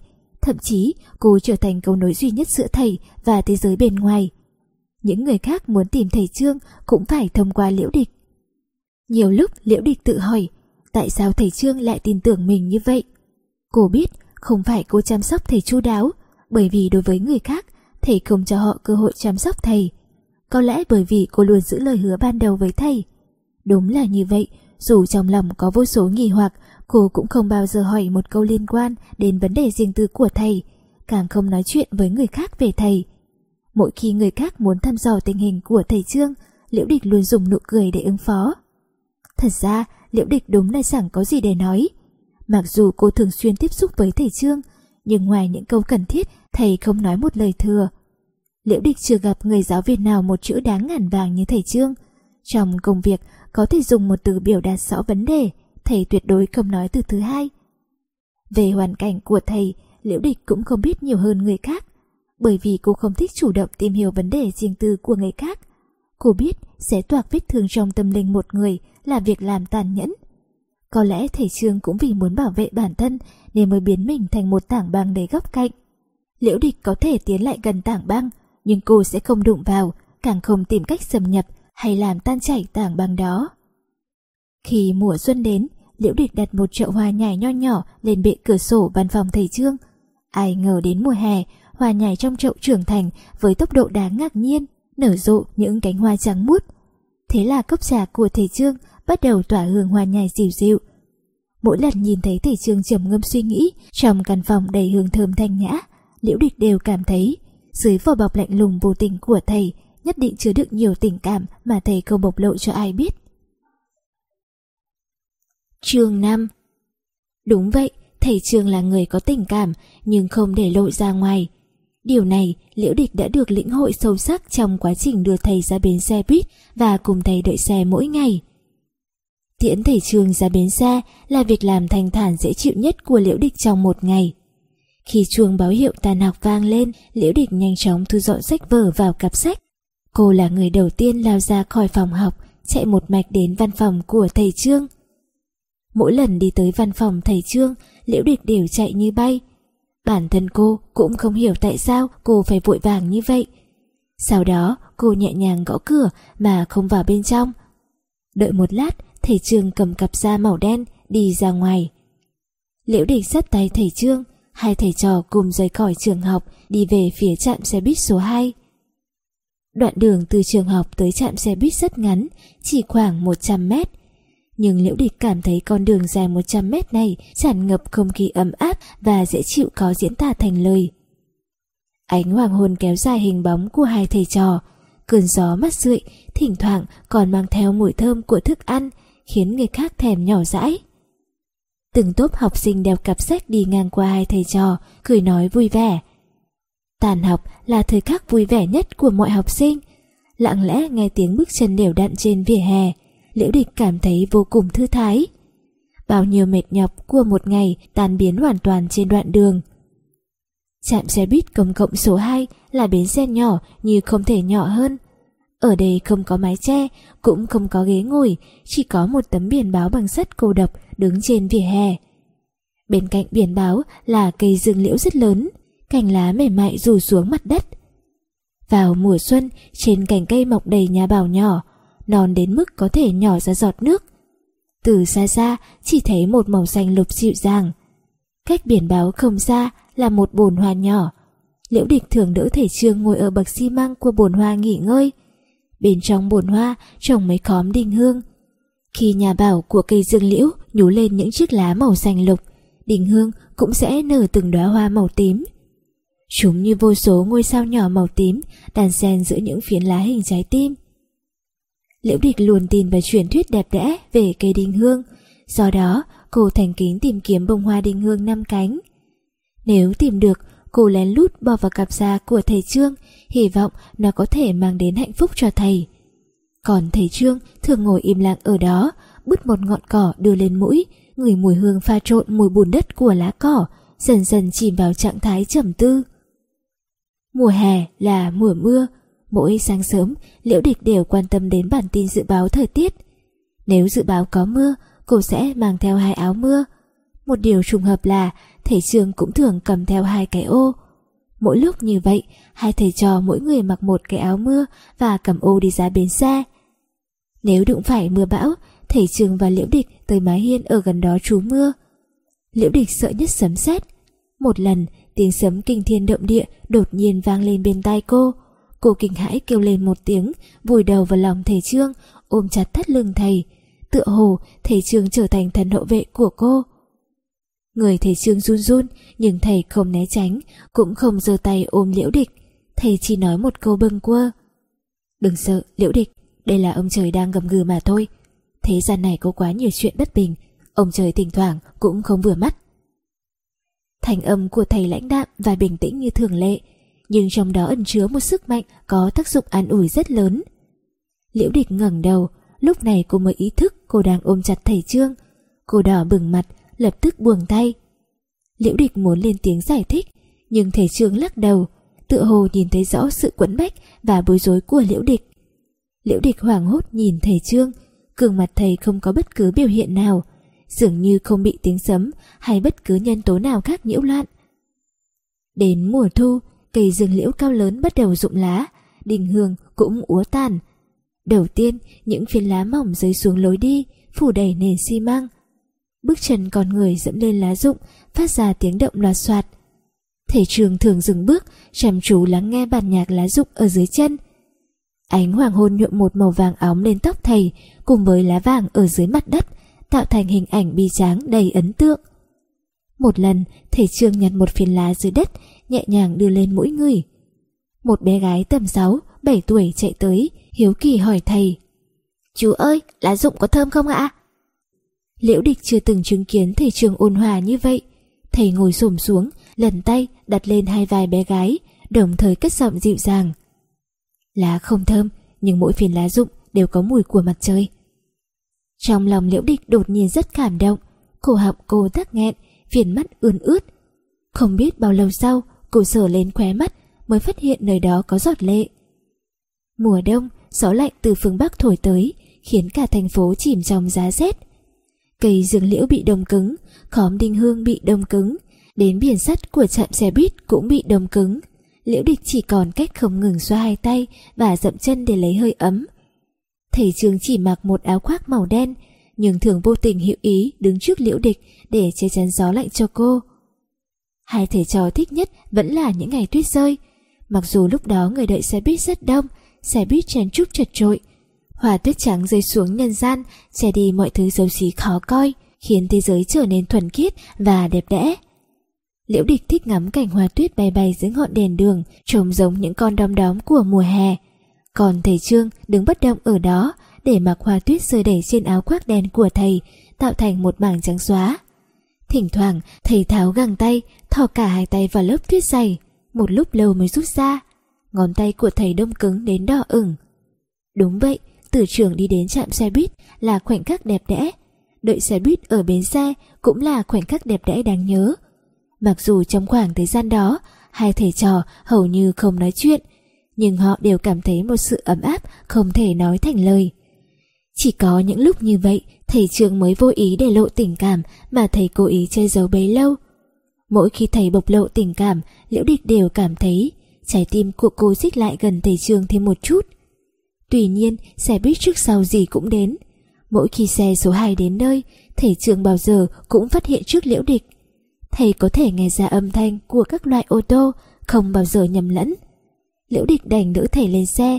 Sau khi cánh cửa xe buýt khép lại, mang theo tâm tình dễ chịu và thanh thản, để lại sự trống rỗng, khiến Liễu Địch thẫn thờ hồi lâu. Chương 6 Lại là một buổi trưa nóng bức. Liễu Địch ngồi đối diện với thầy Trương, trong tay cô là một quyển bài tập làm văn chưa mở ra. Đây là quyển vở duy nhất chưa đọc và nhận xét. Liễu Địch ngập ngừng dò dự, trong đầu cô lặp đi lặp lại câu nói. Về đề tài thầy giáo của tôi, chắc các em đã viết chán rồi, nhưng học sinh tiểu học và học sinh cấp 3 viết văn không thể cùng một đẳng cấp. Tôi hy vọng mọi người biết những điều mới mẻ, thể hiện trình độ học sinh cấp 3. Tôi chỉ đưa ra một yêu cầu. Trong bài văn này, các em không được viết về tôi. Nếu vi phạm quy định, xin lỗi, tôi chỉ có thể cho không điểm. Đây là câu nói của thầy Trương khi ra đề tài. Câu nói này quanh quẩn trong đầu óc liễu địch suốt một tuần liền. Cả buổi trưa hôm nay, trong đầu cô toàn vang vọng câu nói của thầy. Từ trước đến giờ, thầy Trương luôn nói một là một, hai là hai. Vì vậy, trong tất cả các bài văn cô vừa đọc, không một bạn nào dám phạm quy. Lòng bàn tay liễu địch xịn đầy mồ hôi, cô không có dũng khí mở quyển vở đang cầm trên tay. Liễu địch. Thầy Trương lên tiếng nhắc nhở. Nếu tôi nhớ không nhầm, trưa hôm nay em mới chỉ đọc 9 bài văn. Cả lớp có 50 học sinh, mỗi ngày cô cần đọc 10 bài văn để thầy Trương nhận xét chấm điểm. Đây là luật bất thành văn giữa Liễu Địch và thầy Trương. Cô đưa mắt liếc thầy Trương, gương mặt thầy vẫn nghiêm túc, lạnh lùng, có một uy lực không thể kháng cự và tôn nghiêm không dễ xâm phạm. Hay, chuyện gì đến cũng sẽ đến, ai bảo cô. Liễu địch cắn môi, hít một hơi sâu rồi mở quyển bài tập. Câu chuyện về một người thầy. Cuối cùng, Liễu địch cũng đọc ra miệng. Thầy Trương Ngọc là thầy giáo ngữ văn thời cấp 3 của tôi. Thầy Trương sửng sốt, sống lưng thầy bất giác cứng đờ, đôi lông mày của thầy bắt đầu nhíu chặt, cơ thịt trên khuôn mặt căng cứng. Đừng đọc nữa, không điểm. Thầy cất giọng nghiêm nghị và đanh thép. Liễu địch ngừng một hai giây, nhưng cô vẫn đọc tiếp. Thầy dạy tôi tròn hai năm. Không điểm. Thầy Trương lặp lại một lần, thanh âm của thầy lạnh lẽo đến cực điểm. Thầy mím chặt môi, lồng ngực phập phồng, tựa hồ thầy đang cố gắng đè nén cơn giận dữ trong lòng. Liễu địch vẫn đọc đều đều. Lúc mới nhập học, tôi không ngờ thầy là một người khiếm thị. Được rồi, em đừng đọc nữa. Thầy trường đứng bật dậy như bị điện giật, sắc mặt thầy tái mét, lồng ngực phập phồng kịch liệt, mũi thầy thở phì phò như dã thú. Không điểm, không điểm, không điểm. Thầy liên tiếp phun ra ba từ không điểm, thành âm mỗi lúc một cao, mỗi từ như quả đạn pháo bắn về phía liễu địch không một chút lưu tình. Liễu địch bắt đầu sợ hãi, cô không ngờ thầy Trương tức giận, bởi vì cô chưa từng bắt gặp thầy Trương nổi nóng, hơn nữa còn giận dữ như vậy. Trong ký ức của cô, thầy trường chưa bao giờ cất cao giọng nói, thầy luôn mang lại cảm giác lạnh lùng như núi băng ngàn năm không tan. Ai có thể ngờ núi băng này cũng có lúc phun trào ngọn lửa. Liễu địch cảm thấy trái tim cô sắp nhảy ra khỏi lồng ngực. Cô đấu tranh tư tưởng vài giây, cuối cùng vẫn đọc tiếp. Tôi càng không ngờ thầy mang đến cho tôi chấn động và ảnh hưởng to lớn vô cùng. Thầy đã để lại dấu ấn vĩnh viễn không phai mở trong lòng tôi. Đọc xong câu này, liễu địch mềm nhũn người, ngả về thành ghế phía sau. Cô không còn can đảm đọc tiếp, chỉ một đoạn mở đầu đã tiêu hao hết dũng khí cô tích tụ suốt một tuần. Thầy Trương đột nhiên ngẩn người, phảng phất có một cây gậy phép thuật khiến thầy hóa đá. Thầy bất động vài giây, độ khí trên mặt từ từ biến mất, sắc mặt thầy chuyển sang trắng bệch. Liễu địch. Thầy lên tiếng, thành âm khôi phục sự bình tĩnh thường lệ. Đây là bài văn của em đúng không? Vâng ạ. Liễu địch nói nhỏ, đây là lần đầu tiên thầy Trương hỏi đến tác giả của bài văn. Vậy thì... Thầy Trương từ từ ngồi xuống. Em có thể đọc hết bài văn đó. Trong lòng liễu địch đột nhiên rộ lên một sự cảm động không nói thành lời. Cô lờ mờ hiểu ra, lúc đưa yêu cầu làm văn, thầy trường cũng có nỗi khổ riêng. Vì vậy, vào thời khắc này, cô thật sự cảm nhận được thầy trường phải có dũng khí và nghị lực lớn đến mức nào mới đưa ra quyết định đó. Liễu địch mở quyền tập làm văn, cô cố đè nén tâm trạng xúc động, từ tốn mở miệng. Bài văn rất dài, liễu địch gần như thổ lộ mọi điều đè nén trong lòng cô suốt hai năm qua. Cô kể về tiết dạy đầu tiên của thầy Trương và lần đầu tiếp xúc với thầy giáo tiết học. Cô viết trong buổi chào cờ hát quốc ca, hơn một nghìn thầy trò toàn trường, chỉ có thầy Trương hát theo tiếng nhạc. Cô đề cập đến chuyện thầy Trương nhận xét bài văn, cũng viết cảm nhận của cô trong lúc tiễn thầy Trương ra trạm xe buýt đợi ô tô. Thầy Trương lặng lẽ lắng nghe, thầy không nói một lời, gương mặt thâm trầm, không có bất cứ biểu hiện nào. Cuối cùng, Liễu Địch cũng đọc đến đoạn kết của bài văn. Đây chính là thầy Trương, thầy là một câu đấu, một câu đấu không lời giải đáp. Tuy tôi chưa bao giờ thử tìm cách đi giải câu đấu này, nhưng trong lòng tôi vẫn xuất hiện nhiều nghi vấn. Liễu Địch bỗng dừng lại, ngập ngừng nhìn thầy Trương mà không chịu đọc tiếp. Em cứ đọc đi, đừng sợ chạm đến vết thương trong lòng tôi. Thầy Trương lên tiếng. Trái tim Liễu Địch rung lên một nhịp. Tuy đôi mắt mù lòa, nhưng thầy Trương có thể nhìn thấu tâm tư của cô. Điều này khiến cô kinh ngạc và chấn động. Cô cất giọng trầm trèo.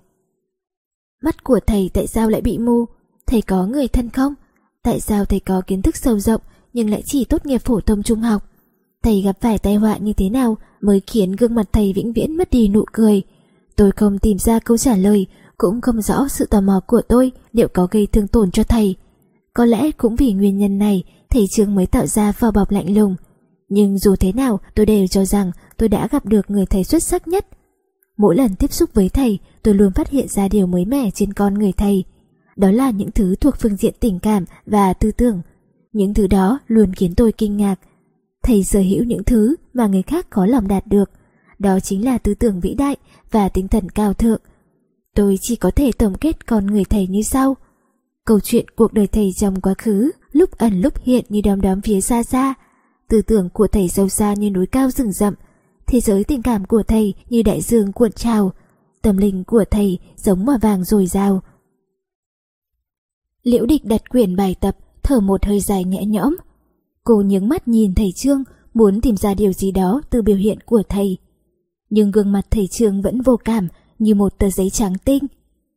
Căn phòng vô cùng yên tĩnh, chỉ có chậu hoa nhài nhỏ lặng lẽ tỏa ra hương thơm dịu dịu khắp căn phòng.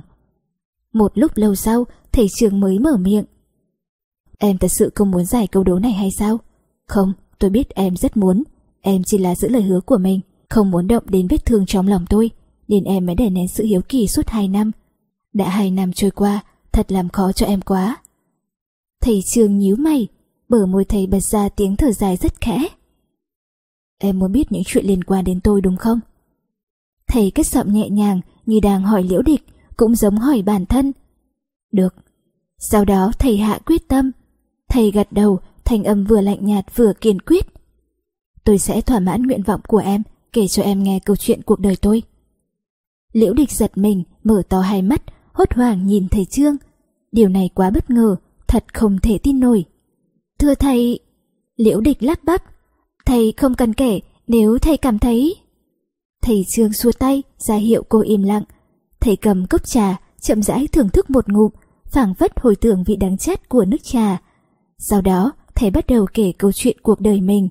Thành âm của thầy rất bình thản, rất tự nhiên, như đang trần thuật sự việc không liên quan đến bản thân. Tôi không phải là người bản xứ, quê tôi ở Tô Châu.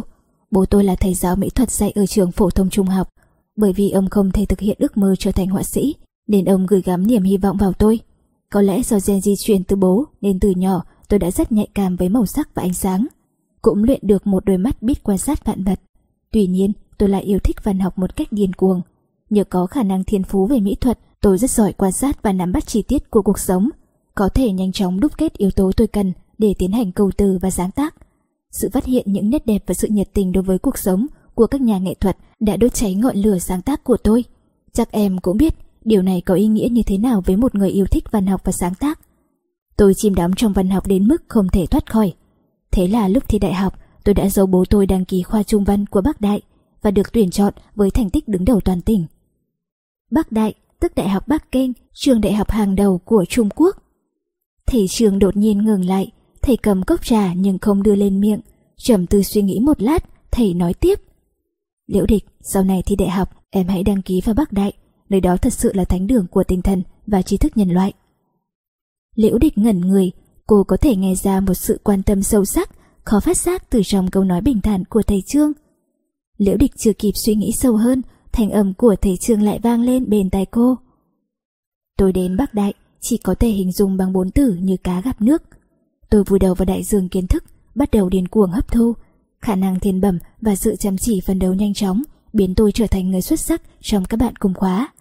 Lúc đó dùng từ nổi bật để hình dung địa vị của tôi cũng không quá đáng. Tôi sở hữu một thứ mà bất cứ người học văn nào cũng ngưỡng mộ, đó là đôi mắt biết quan sát và tâm linh biết cảm thụ. Cứ như vậy, tôi chạy qua 3 năm đẹp đẽ trong cuộc đời ở Bắc Đại.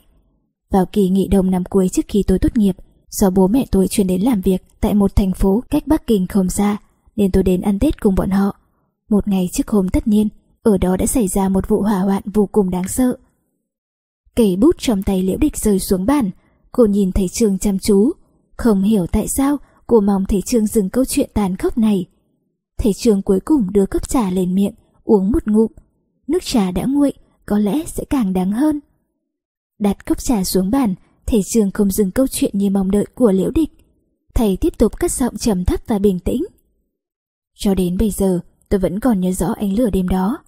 Ánh lửa sáng rực, sáng rực, sáng rực chưa từng thấy. Tôi luôn nghĩ bố mẹ tôi lên thiên đường trong ngọn lửa rực cháy đó, họ nhất định sẽ rất vui vẻ. Tôi thật sự muốn đi cùng họ lên thiên đường để cảm nhận những điều đẹp đẽ và vui vẻ. Nhưng tôi không có cơ hội. Cảnh tượng cuối cùng đập vào mắt tôi là bức tường đổ ụp xuống người tôi trong ánh lửa. Sau đó khi tôi tỉnh lại, trước mắt tôi là một màu đen tối, đen tối vĩnh viễn. Cuối cùng, thầy trường cũng kết thúc câu chuyện, sắc mặt thầy vẫn không một chút xào động. Liễu địch chống một tay lên chán, trong lòng cô tràn ngập một nỗi đau không tả nổi. Lời trần thuật như nước chết của thầy Trương có một sức mạnh vô hình to lớn, bóp nát lục phủ ngũ tạng của cô, khiến toàn bộ sợi dây thần kinh của cô chấn động. Liễu địch không chảy nước mắt, cô không khóc nổi, cô chỉ cảm thấy trái tim cô đang từ từ dì máu. Thế nào, nghe xong câu chuyện của tôi, em có cảm nghĩ gì? Thành âm của thầy Trương bình thản và tự nhiên, tựa hồ thầy vừa phân tích một cuốn tiểu thuyết với học sinh. Bây giờ thầy hỏi cảm nhận của mọi người. Đau khổ. Liễu địch khó nhập thốt ra hai từ. Em nói gì?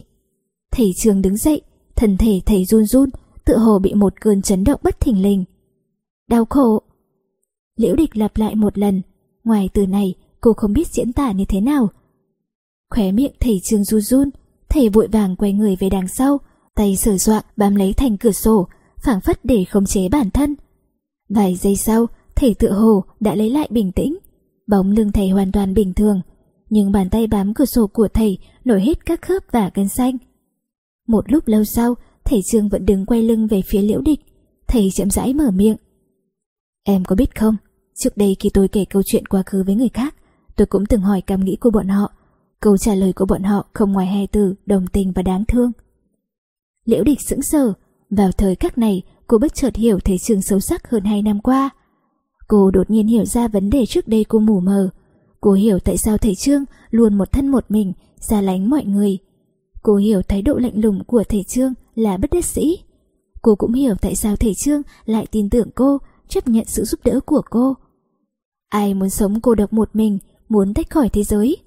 Ai muốn không được người khác biết đến, không được người khác chấp nhận. Thế nhưng, bản thân sự đồng tình và đáng thương chính là một loại kỳ thị. Hành động giúp đỡ xây dựng trên đồng tình và đáng thương chính là phủ nhận và cười nhạo tôn nghiêm của thầy Trương. Vì vậy, thầy Trương mới dùng thái độ lạnh lùng và cao ngạo để che giấu bản thân. Thầy thà cự tuyệt sự quan tâm chân thành, cũng không muốn chấp nhận sự giúp đỡ xuất phát từ thái độ kỳ thị của người khác. Thầy tự nguyện xa lánh cuộc đời, mặc dù sự xa lánh này không mang lại niềm vui và hạnh phúc cho thầy. Nhưng ít nhất nó giúp thầy tránh xa phản ứng đồng tình và đáng thương mang tính lằng nhục. Chỉ làm vậy, thầy mới có thể giữ lại tôn nghiêm của mình.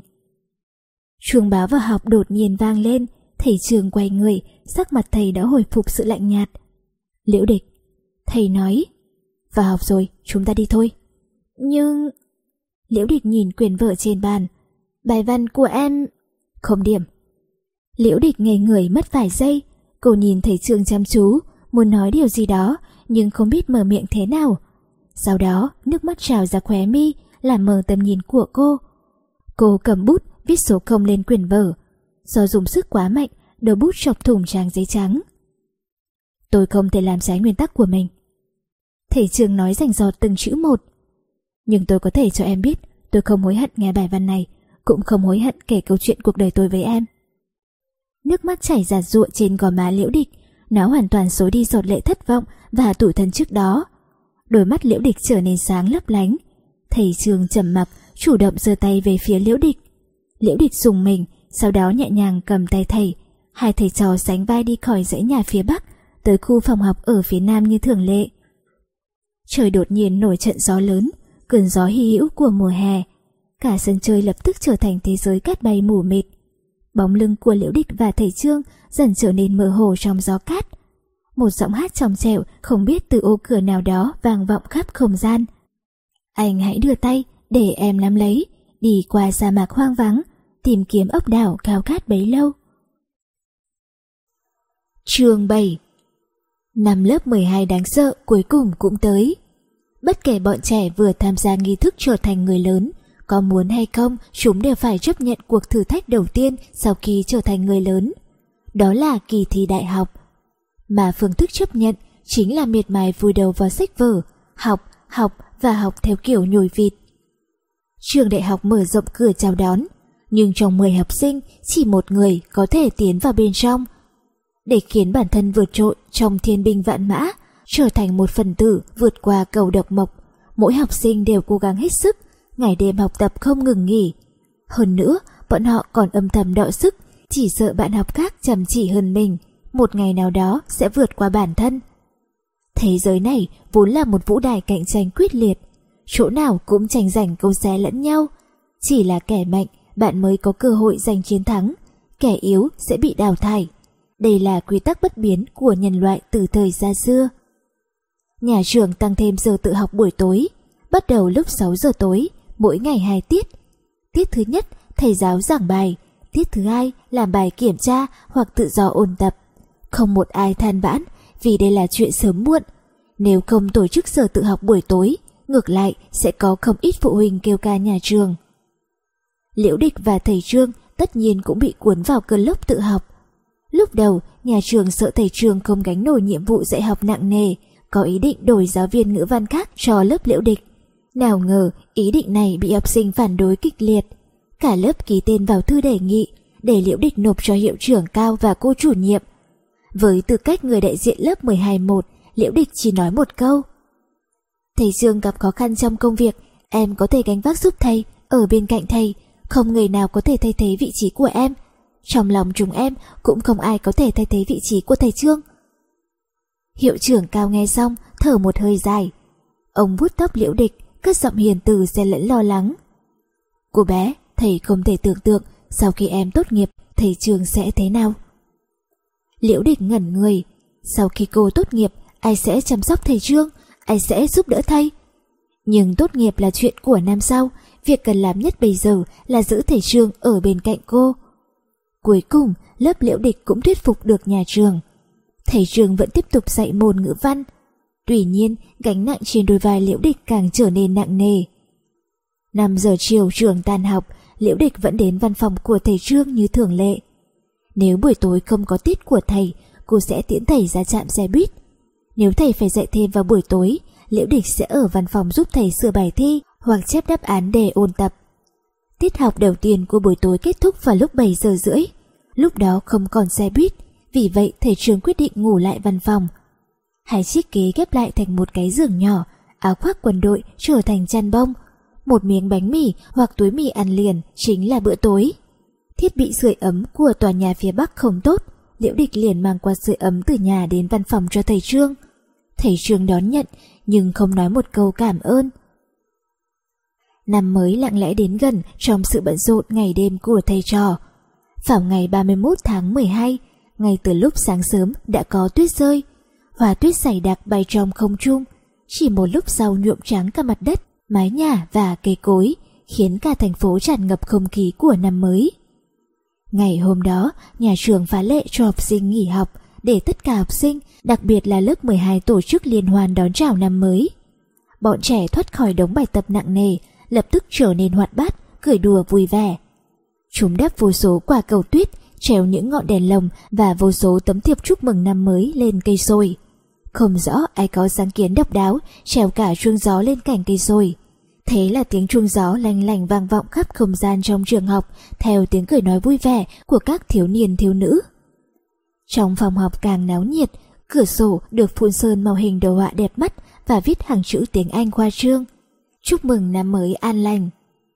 Trên bảng đen vẽ hình ông già Noel, hình bánh sinh nhật, chuột Mickey. Vô số giải lụa màu, vô số bông hoa, vô số bóng bay, vô số vụn giấy, vô số gương mặt rạng rỡ tươi cười, tạo thành bầu không khí vui vẻ, rộn ràng. Đoán câu đố, chuyển hoa, ca hát, nhảy múa, chơi trò chơi, biểu diễn tiểu phẩm. Bọn trẻ phát huy trí tưởng tượng và sức sáng tạo thiên bẩm, thể hiện niềm vui theo bản năng. Không có ôn tập, không có phụ đạo, không có bài tập, không có thi cử. Ngày hôm nay thuộc về bọn trẻ, thuộc về tuổi thanh xuân, thuộc về nụ cười và mộng ước. Liễu địch cũng bị lôi cuốn theo đám bạn bè náo nhiệt. Cô cùng hát, cùng nhảy múa, cùng vỗ tay, cùng cười nói với mọi người. Năm lớp 12 đúng là áp lực quá lớn. Liễu địch không có nhiều thời gian cá nhân. Cô thật sự cần thả lòng bản thân để sợi dây thần kinh căng thẳng và cơ thể mệt mỏi được nghỉ ngơi. Cô là người thích một thân một mình, nhưng hôm nay cùng các bạn học vui chơi, cô cảm thấy rất hưng phấn và thỏa mãn, cảm thấy niềm vui như được bộc phát. Cuối cùng cô cũng lĩnh ngộ, người sống cô độc đến mức nào, từ nơi sâu thẳm trong nội tâm cũng đều có khát vọng giao tiếp với người khác, được mọi người biết đến. Khi hiểu ra đạo lý này, Liễu Địch càng nhận thức sâu sắc. Thầy trường phải có dũng khí và nghị lực to lớn ra sao mới tự nguyện lựa chọn cách sống cô độc. Buổi liên hoàn kéo dài đến tận 2 giờ chiều mới kết thúc. Các bạn học vẫn chưa thỏa mãn, lớp trưởng đột nhiên hét lớn. Karaoke, ai muốn đi KTV? Lập tức có người cất giọng khe khẽ. Học sinh cấp 3 không được phép đi KTV. Người vừa lên tiếng chính là Liễu Địch. Sợ đếch gì? Lớp trưởng bất chợt nói bậy một câu.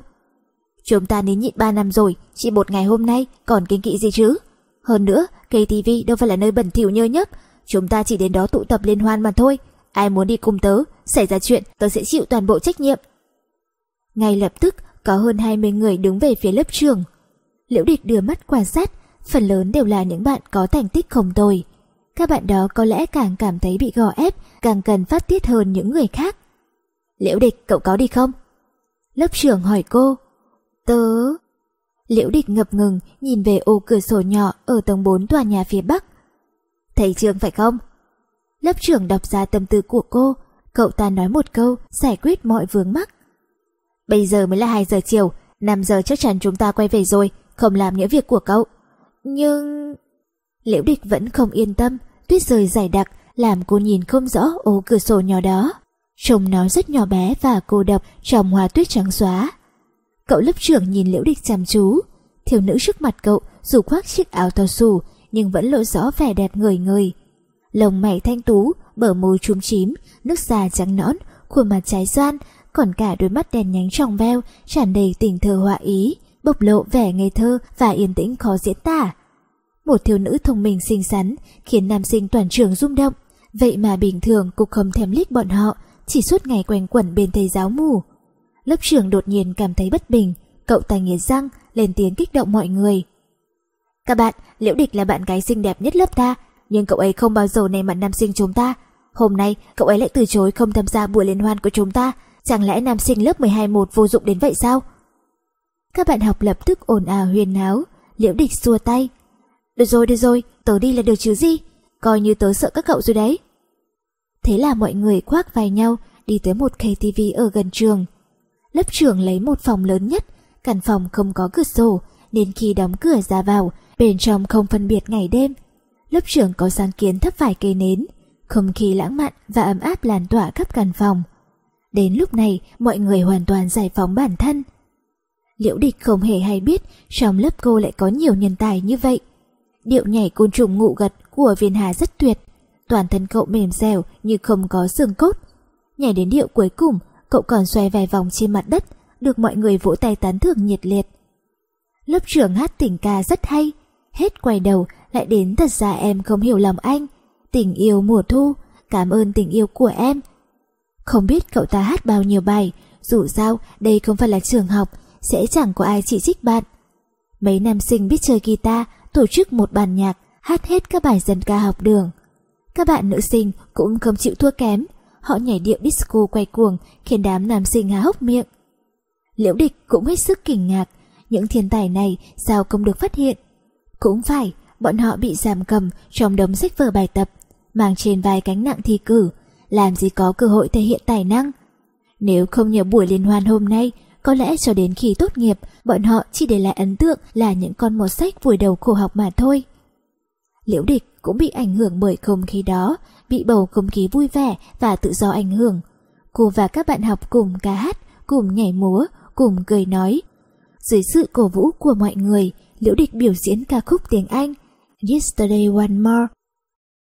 Những ngày vui vẻ không kéo dài, chúng đã bật vô âm tín từ lâu. Hôm nay chúng lại quay về, giống những người bạn cũ mất đi. Điệu nhạc chậm rãi, mang tâm trạng hoài niệm và buồn bã, lập tức lây nhiễm các bạn học. Mọi người không hẹn cùng cất cao tiếng hát với liễu địch. Mọi quá khứ tươi đẹp, đều hiện rõ trước mắt, tôi vẫn như trước kia, chảy dài hai hàng lệ. Khi bài hát kết thúc, tất cả mọi người đều thật sự rơi lệ. Trong hoàn cảnh và bầu không khí như vậy, liễu địch không khỏi cảm động. Tuổi thanh xuân là chân thành, là đầy sức sống, là vui vẻ. Liễu địch thật sự chìm đắm trong không khí đó. Cô quên cả thời gian, quên cả địa điểm, quên hết tất cả.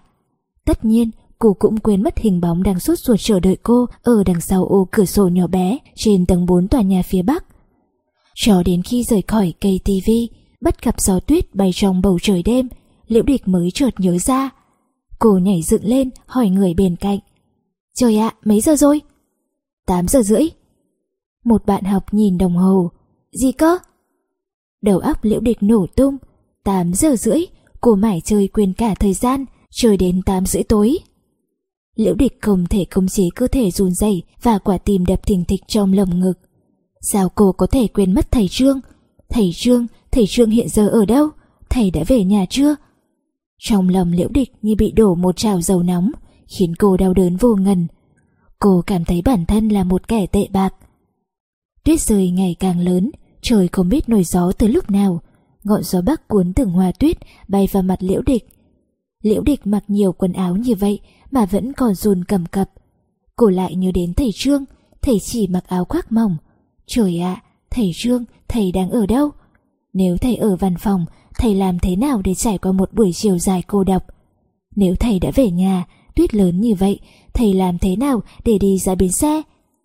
Trong lòng liễu địch rối bời, cô dùng hết sức lao nhanh về phía trường học, bất chấp gió tuyết. Cuối cùng, liễu địch cũng lảo đảo tới cổng trường. Ơn trời, cổng trường vẫn chưa khóa. Theo thói quen, cô đưa mắt về ô cửa sổ nhỏ ở tầng 4 tòa nhà phía bắc. Văn phòng tối om, nhưng chuyện này có thể chứng minh điều gì? Người mù vĩnh viễn không cần ánh sáng. Liễu địch không hề nghĩ ngợi, chạy vội về phía tòa nhà phía bắc.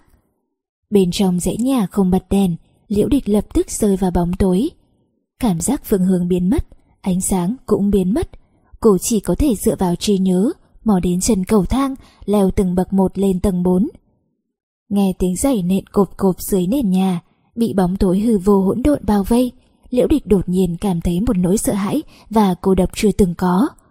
Không có trời đất, không có trăng sao và mặt trời, không có cây cỏ, không có muôn loài, cả thế giới chỉ còn lại một mình cô, như con thuyền nhỏ cô độc trôi ra trong bóng tối vô cùng vô tận, không biết lúc nào sẽ thịt nát xương tan.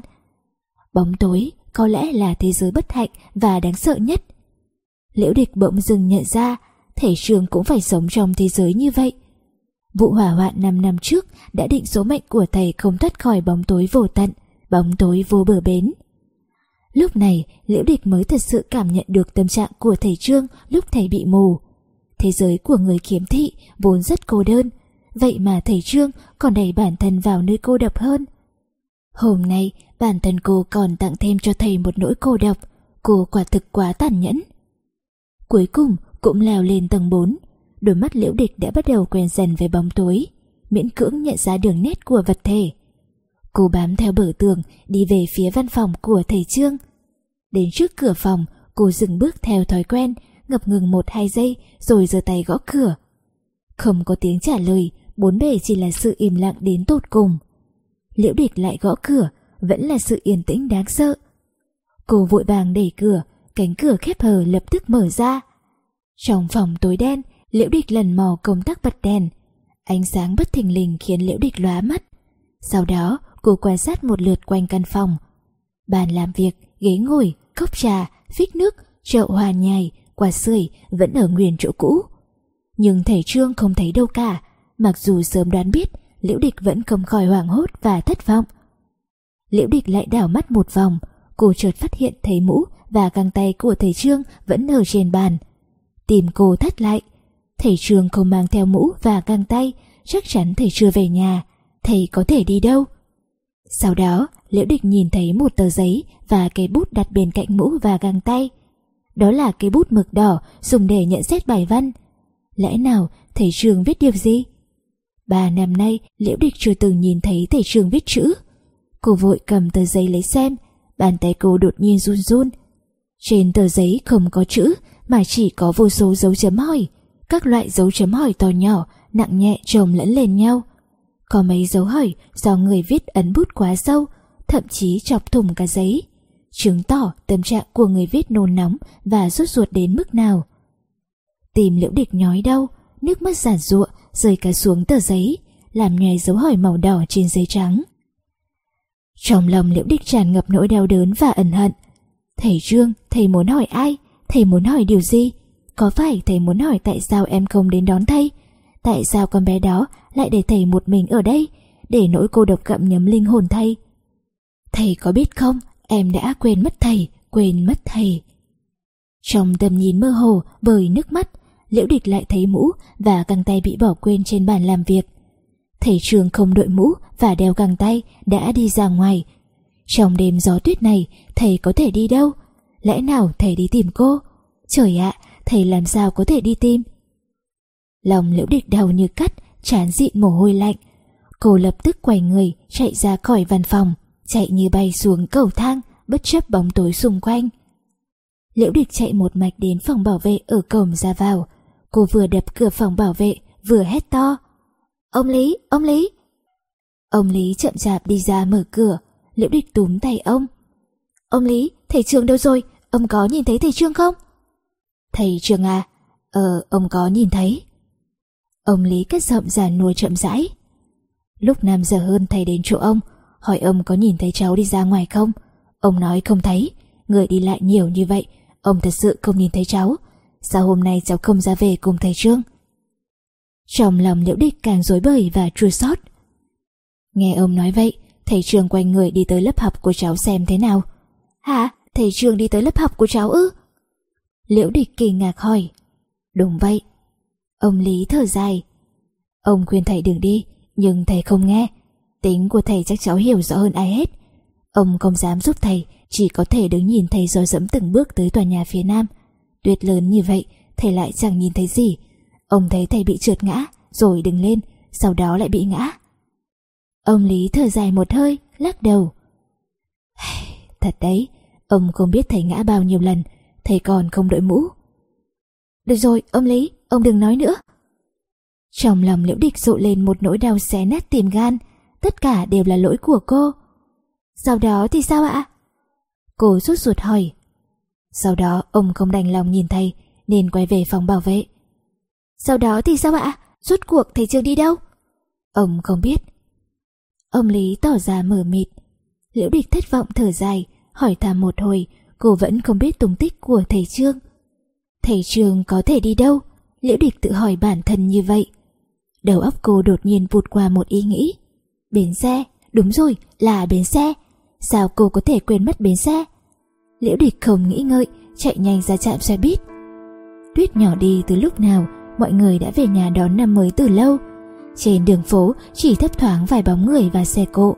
Đèn đường tỏa ánh sáng mờ mờ xuống nền tuyết trắng, tạo thành một vẻ cổ tịch thê lương. Liễu địch bất giác đi chậm lại, vỉa hè vắng lặng, bước chân cô ngày càng nặng nề. trạm xe buýt mỗi lúc một gần, Liễu địch cảm thấy một nỗi sợ hãi không nói thành lời. Thầy Trương liệu có ở bến xe? Chuyến xe cuối cùng đã chuyển bánh từ lâu, chắc thầy không ở bến xe đấy chứ. Liễu địch cắn môi, bước chân cô trở nên chậm chạp. Cô muốn đi nhanh đến bến xe nhưng lại sợ hãi. Trong tâm trạng đầy mâu thuẫn đó, Liễu địch cuối cùng cũng đến gần tấm biển sắt cô độc ở trạm xe buýt. Dưới tấm biển là một thân hình cao lớn bất động. Nhờ ánh đèn đường, Liễu địch nhận ra đó là thầy trường của cô. Chính là thầy Trương, thầy vẫn mặc chiếc áo khoác mỏng màu đen, không đội mũ và đeo găng tay. Thầy đứng bên cạnh tấm biển, một tay nắm chặt cố sắt của biển báo. Thầy đứng ở đó rất lâu rồi, bởi vì liễu địch nhìn thấy đống tuyết trên người thầy. Hai chân thầy vùi dưới tuyết, thầy cứ đứng bất động ở đó. Dưới ánh đèn mờ mờ, trông thầy như một bức tượng đá hoa cương. Liễu địch ngây người, đầu óc cô trống rỗng, cô thậm chí không thể hô hấp trong giây lát. Cô cảm thấy trái tim cô thắt lại, đau đến mức lòng bàn tay đổ đầy mồ hôi. Nước mắt lại trào ra khóe mi. Qua làn nước mắt, thể trường trở thành hình bóng mơ hồ. Liễu địch lau nước mắt, rồi ấn tay vào lồng ngực đau đớn. Sau đó, cô nhẹ nhàng đi đến bên bức tượng điêu khắc, cất giọng đầy nghẹn ngào. Thầy Trương! Bức tượng điêu khắc động nhẹ. Liễu địch, là em phải không? Thành âm trầm thấp của thầy không che giấu nỗi vui mừng nhưng chỉ trong chốc lát thầy khôi phục sự bình tĩnh thường ngày. Tôi biết. Thầy nói ngữ khí hơi run run. Tôi biết nếu em không xảy ra chuyện gì Em nhất định sẽ ra bến xe này tìm tôi. Thầy Trương. Liễu địch nức nghẹn. Cô cảm thấy hai bàn chân, tứ chi, toàn thân đến trái tim và cả linh hồn cô đều run rẩy. Thầy Trương vẽ nhiều dấu chấm hỏi như vậy, thầy đội gió tuyết đi tìm cô, thầy đứng ở bến xe, đợi cô trong giá lạnh không biết bao nhiêu lâu. Vậy mà thầy vẫn còn lo cô xảy ra chuyện. Trong lúc thầy trường cô đơn lo lắng cho cô, cô lại cùng người khác đi chơi bời, ca hát, ném thầy ra khỏi đầu. Vào giây phút này, cô cảm thấy bản thân đề tiện, ích kỷ và vô tình. Cô tháo găng tay, từ từ nắm lấy bàn tay đang bám cây cột sắt của thầy Trương. Thầy Trương run rẩy, vội vàng thu tay về. Nhưng do ở ngoài trời quá lâu, bàn tay thầy cứng đờ không thể nhúc nhích. Liễu địch nhẹ nhàng xoa bóp bàn tay đồng cứng đó. Cô có muôn vàn điều muốn nói, nhưng cô họng tắc nghẹn, không thể thốt ra lời. Cuối cùng vẫn là thầy Trương lên tiếng trước. Liễu địch, em bỏ tay ra đi, đừng để lạnh cóng. Chỉ một câu nói ngắn gọn đã khiến tất cả sự hối hận, áy náy, cảm động, tự trách dội vào lòng liễu địch. Nhiều cảm xúc đến cùng một lúc làm linh hồn nhỏ bé của liễu địch không ngừng run rẩy. Cô cuối cùng không thể khống chế bản thân, vùi đầu vào lòng thể trương, òa khóc nức nở. Tâm trạng đau đớn, hối hận, áy náy, cảm động cùng giải phóng theo tiếng khóc của cô. Liễu địch ôm chặt thầy Trương, nói Thầy Trương, thầy hãy trách mắng em đi, trừng phạt em đi. Em sai rồi, em sai rồi, em đã quên mất thầy, em không nhớ đến thầy. Liễu địch vừa khóc vừa lẩm bẩm, nhưng bản thân cô cũng không biết cô đang nói gì. Sau đó, cô cảm thấy một cách rõ ràng, bàn tay lạnh giá của thầy Trương nhẹ nhàng vỗ lưng cô, trong khi giọng nói thầy vang lên bên tai cô. Lần này, ngữ khí của thầy vô cùng ôn hòa, vô cùng dịu dàng. Liễu địch, em đừng khóc, em không làm sai điều gì, em đã vì tôi hy sinh quá nhiều thời gian, đừng khóc nữa, được không em? Thành âm đó dịu dàng như cơn gió xuân tháng 3, không một chút hàn ý. Liễu địch từ từ ngừng khóc trong tiếng thì thầm dịu dàng đó. Cô đột nhiên cảm thấy trái tim cô như búp hoa dính đầy dầu sương ban mai, kỳ ảo, đẹp đẽ và thuần khiết. Tuyết lặng lẽ ngừng rơi, vầng trăng chui ra khỏi tầng mây, chiếu ánh sáng nhàn nhạt, nhạt khắp không gian. Ánh trăng và tuyết trắng phảng phất khiến thế giới được khoác chiếc áo cưới lung linh mộng ảo. Tất cả trở nên thánh thiện vô cùng.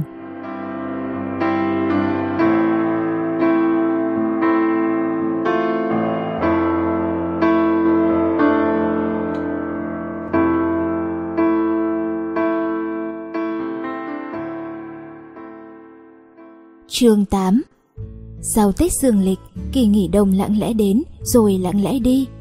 Đối với học sinh lớp 12, kỳ nghỉ đông chỉ là hữu danh vô thực. Ngoài 6 ngày nghỉ Tết theo luật định, bọn họ vẫn đến trường học thêm, vẫn về nhà vào lúc hoàng hôn, vẫn phải làm cả đối bài tập như thường lệ. Tài liệu ôn thi các môn và đề thi thử liên tục được phát. Cặp sách của mỗi học sinh đều nặng trĩu. Khối lượng bài tập khổng lồ khiến họ không thở ra hơi. Học kỳ mới lại bắt đầu, chỉ hơn 2 tháng sau, bọn họ sẽ bước một chân ra khỏi cánh cửa trường trung học. Hơn 4 tháng sau, họ sẽ tham gia kỳ thi đại học đáng sợ. Đám học sinh lớp 12 ai nấy gầy dọc, sắc mặt nhợt nhạt và đôi mắt lờ đờ mất ngủ. Thế nhưng, các thầy cô và các bậc phụ huynh không vì bọn họ mệt mỏi, căng thẳng mà thả lỏng bọn họ. Bọn họ càng không dám lơ là. Đây là giai đoạn then chốt nhất, chỉ cần lơ là một chút là nỗ lực trước đó sẽ tan thành bọt biển, cạnh tranh lúc nào cũng tàn khốc như vậy. Mùa xuân ở phương Bắc đến rất muộn, sau tiết thanh minh, ngọn cỏ mới bắt đầu đầm trồi lên mặt đất.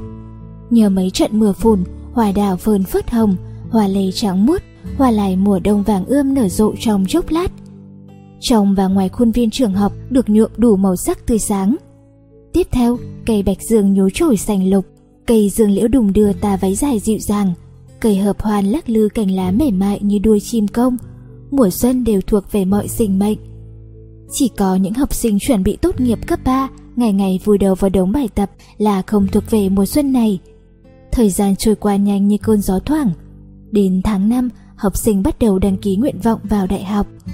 Các em học sinh và phụ huynh thận trọng cân nhắc suy nghĩ, đồng thời trưng cầu ý kiến của người khác. Sau đó, họ nộp tờ đăng ký nguyện vọng cho nhà trường, phảng phất giao phó vận mệnh của mình. Nguyện vọng của Liễu Địch vô cùng đơn giản, cô chỉ điền một nguyện vọng duy nhất khoa Trung văn Đại học Bắc Kinh.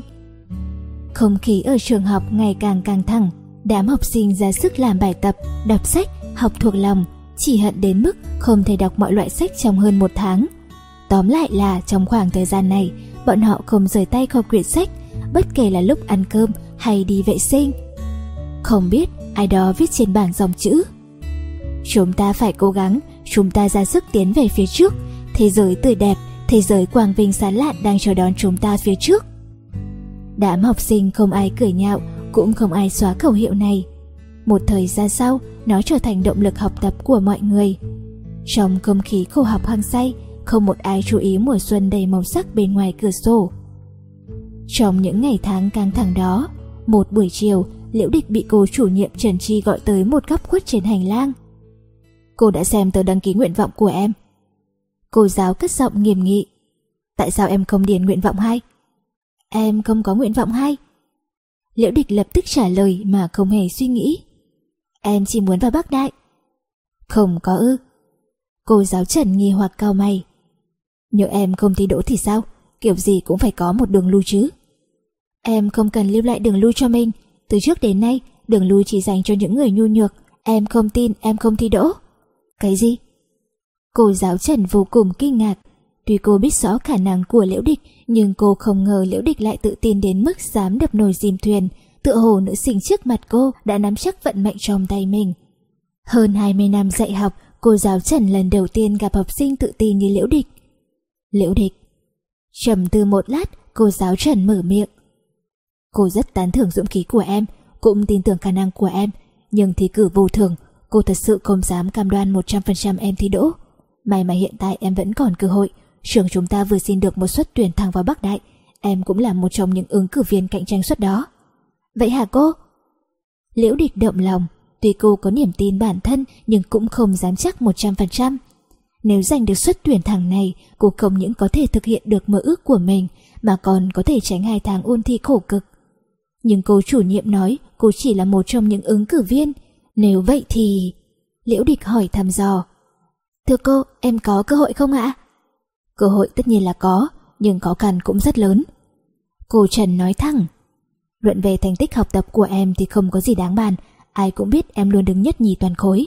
Tuy nhiên, bác đã yêu cầu học sinh tuyển thẳng phải có tài đức vẹn toàn, mà em chưa bao giờ là học sinh ba tốt, cũng không phải là cán bộ lớp, thậm chí không phải là đoàn viên. Ba tốt là một danh hiệu dành cho học sinh xuất sắc, bắt đầu áp dụng từ năm 1954 bà tốt chỉ đạo đức tốt, học tập tốt, sức khỏe tốt. Việc đó có thể chứng minh điều gì? Đạo đức của em không tốt hay sao? Liễu địch nói nhỏ, ngữ khí hơi tức giận. Cô cảm thấy bản thân bị sỉ nhục, không làm cán bộ, không vào đoàn là sự lựa chọn của cô. Nhưng cũng chính vì điều này, mỗi lần bình bầu bà tốt, cô đều bị đánh trượt. Liễu địch chẳng bận tâm cô có được nhận danh hiệu bà tốt hay không, nhưng không thể vì điều đó mà phủ nhận nhân phẩm của cô. Tuy không thể nói đạo đức của em không tốt, nhưng ở trong trường học, đó là căn cứ quan trọng để đánh giá phẩm chất của một học sinh, ít nhất.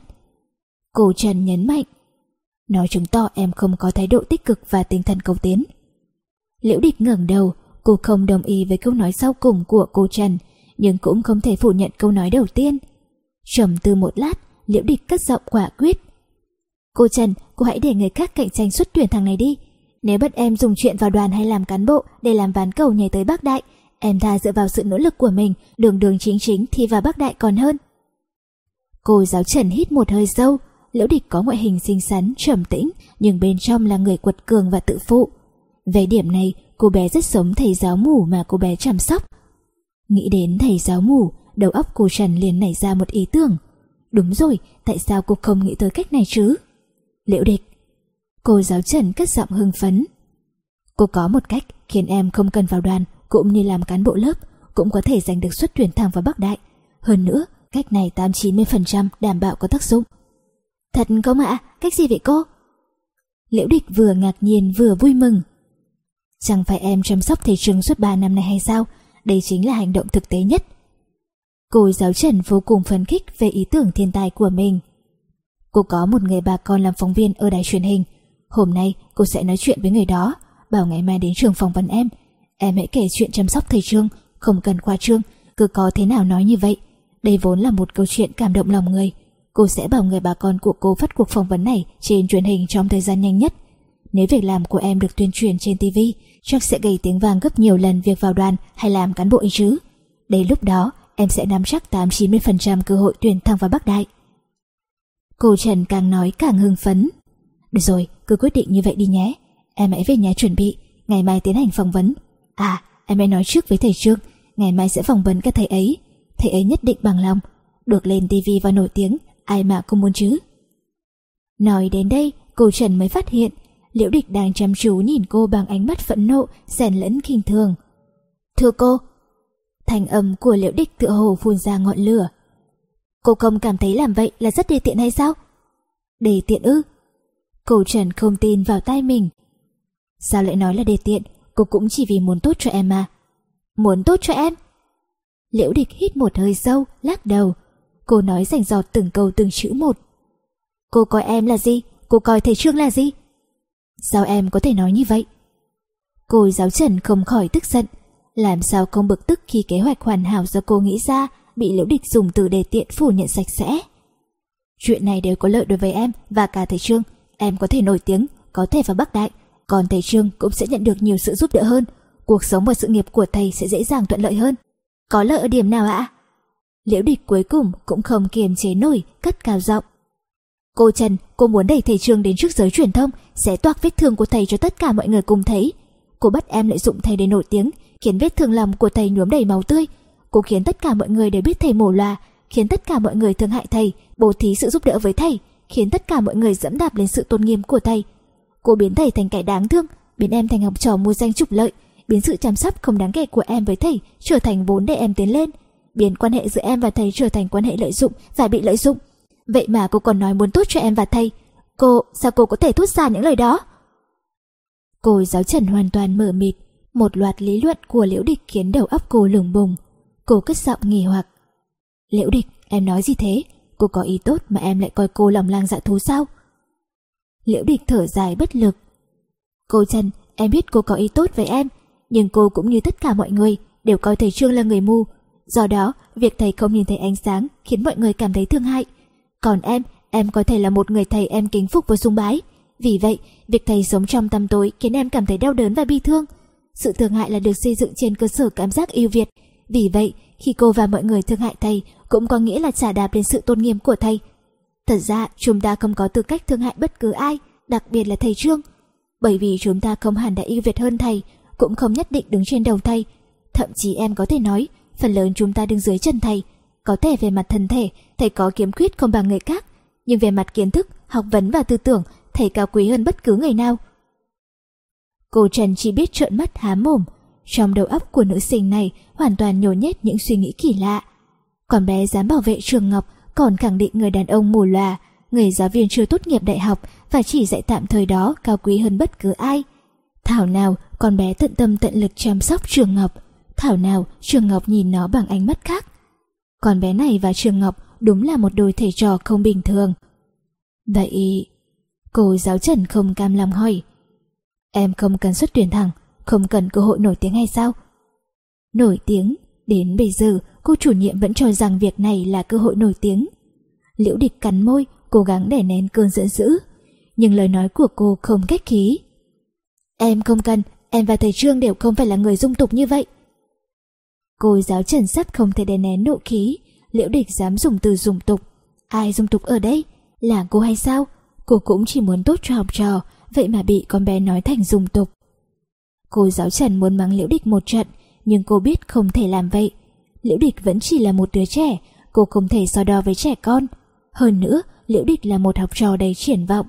Nếu Liễu Địch đăng ký nguyện vọng 2, cô cũng chẳng cần bận tâm, bởi vì Liễu Địch kiểu gì cũng thi đỗ đại học nhưng Liễu Địch chỉ đăng ký Đại học Bắc Kinh, đây không phải là chuyện giỡn chơi. Từ một trường trung học nhỏ ở miền Bắc chèn chân vào cánh cửa Bắc Đại đâu phải là dễ dàng. Ngộ nhỡ sơ sẩy, một học sinh có thành tích xuất sắc như Liễu Địch mà thì trượt đại học, thử hỏi mặt mũi cô sẽ để vào đâu? Hơn nữa còn ảnh hưởng đến tỷ lệ thi đỗ đại học của lớp cô. Nghĩ đến đây, cô giáo Trần đổ mồ hôi hột, còn bé này đúng là chẳng hiểu biết gì cả. Nhưng đối diện với một học trò vừa bướng bỉnh vừa tự phụ, cô giáo Trần biết nói thế nào cũng vô tác dụng. Ai có thể khuyên nhủ nó, trừ khi... Trong đầu cô giáo Trần lại nảy ra một sáng kiến.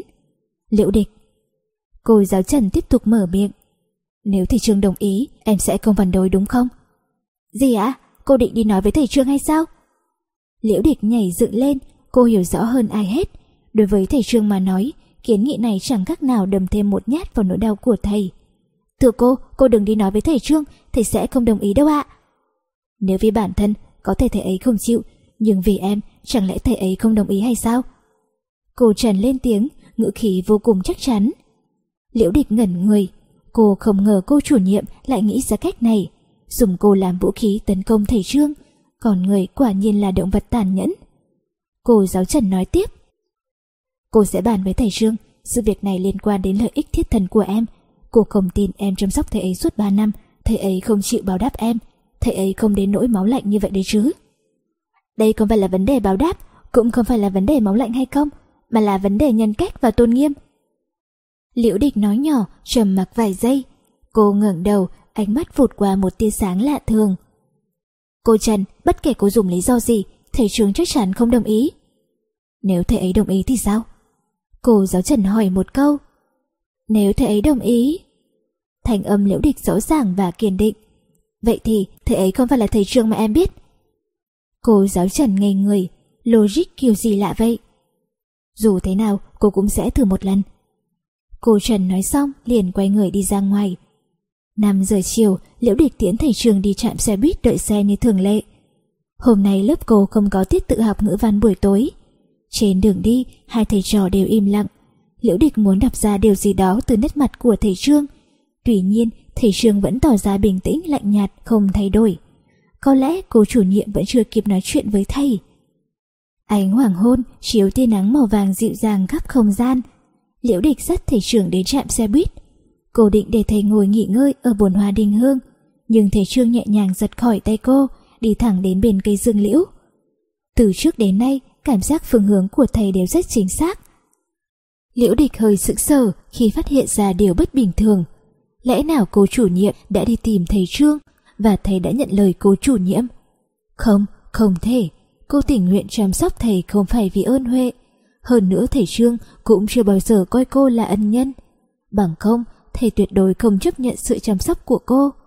Thầy, chắc chắn thầy không nhận lời. Bốn bề rất yên tĩnh, ngoài hai thầy trò không có ai đứng đợi xe.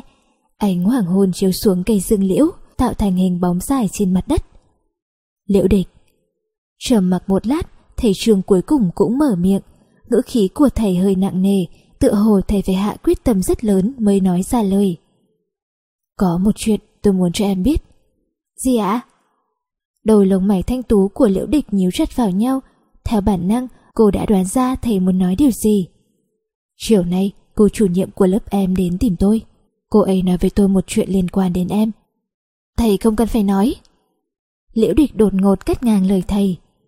Em biết là việc tuyển thẳng vào Bắc Đại. Liễu địch không dám nghe tiếp, không hiểu tại sao cô đột nhiên nhớ tới cảnh thầy Trương đứng đợi cô ở bến xe trong buổi tối tuyết rơi ngày cuối cùng của năm. Bên tay cô vang lên câu nói của cô chủ nhiệm.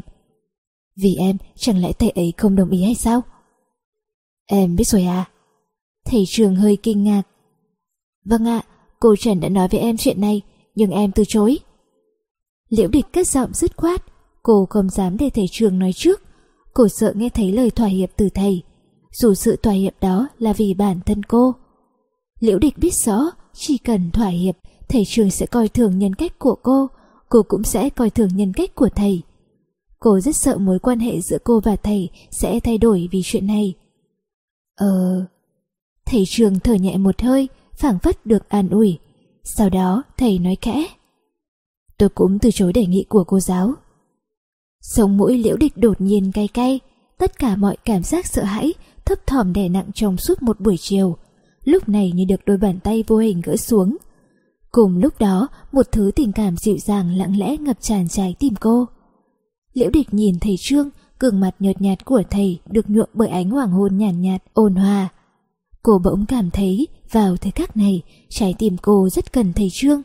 Họ chỉ đứng đó, đối diện nhau mà không nói một lời nào, nhưng hai linh hồn quấn quýt hòa nhập. Cơn gió chiều mắt lạnh thổi tới, không khí xung quanh đặc biệt trong lành. Liễu địch đột nhiên phát hiện bầu không khí êm dịu này tỏa ra mùi hương khiến con người tránh choáng như mùi rượu vang. Cô nhìn ngó xung quanh, sau đó ngạc nhiên mừng rỡ khi bắt gặp nụ hoa màu tím nhạt ở trong bồn đinh hương không biết nở tới lúc nào. Liễu địch bất giác xào lên như một cô bé ngây thơ. Thầy trước, thầy mau lại đây xem đi, đình hương nở hoa rồi, đình hương nở hoa rồi. Vừa nói dứt lời, liễu địch liền ôm miệng. Cô hoảng hốt nhìn thầy Trương. Trời ạ, sao cô có thể nói ra những lời này? Thầy Trương lặng lẽ đứng ở đó, gương mặt thầy không lộ vẻ tức giận. Ngược lại, khóe miệng thầy nhếch lên thành đường cong dịu dàng. Thầy hít mũi như muốn nắm bắt điều gì đó. Thế là liễu địch cũng bắt trước thầy, hít thở không khí trong lành. Ờ, không khí có mùi thơm của hoa đinh hương, mùi của cây cỏ, mùi của đất cát, mùi hương dịu dịu của trồi non, chúng đều là sinh khí của mùa xuân. Liễu địch đưa mắt ngắm nhìn xung quanh, cô bắt gặp cây dương liễu của mùa xuân, hòa đình hương của mùa xuân, còn đường trải xi măng và bầu trời trong vắt không một phần đục của mùa xuân. Ánh tịch dương làm lay động lòng người và con chim nhỏ líu lo trên cành cây. Liễu địch cuối cùng cũng cảm nhận thấy không khí của mùa xuân.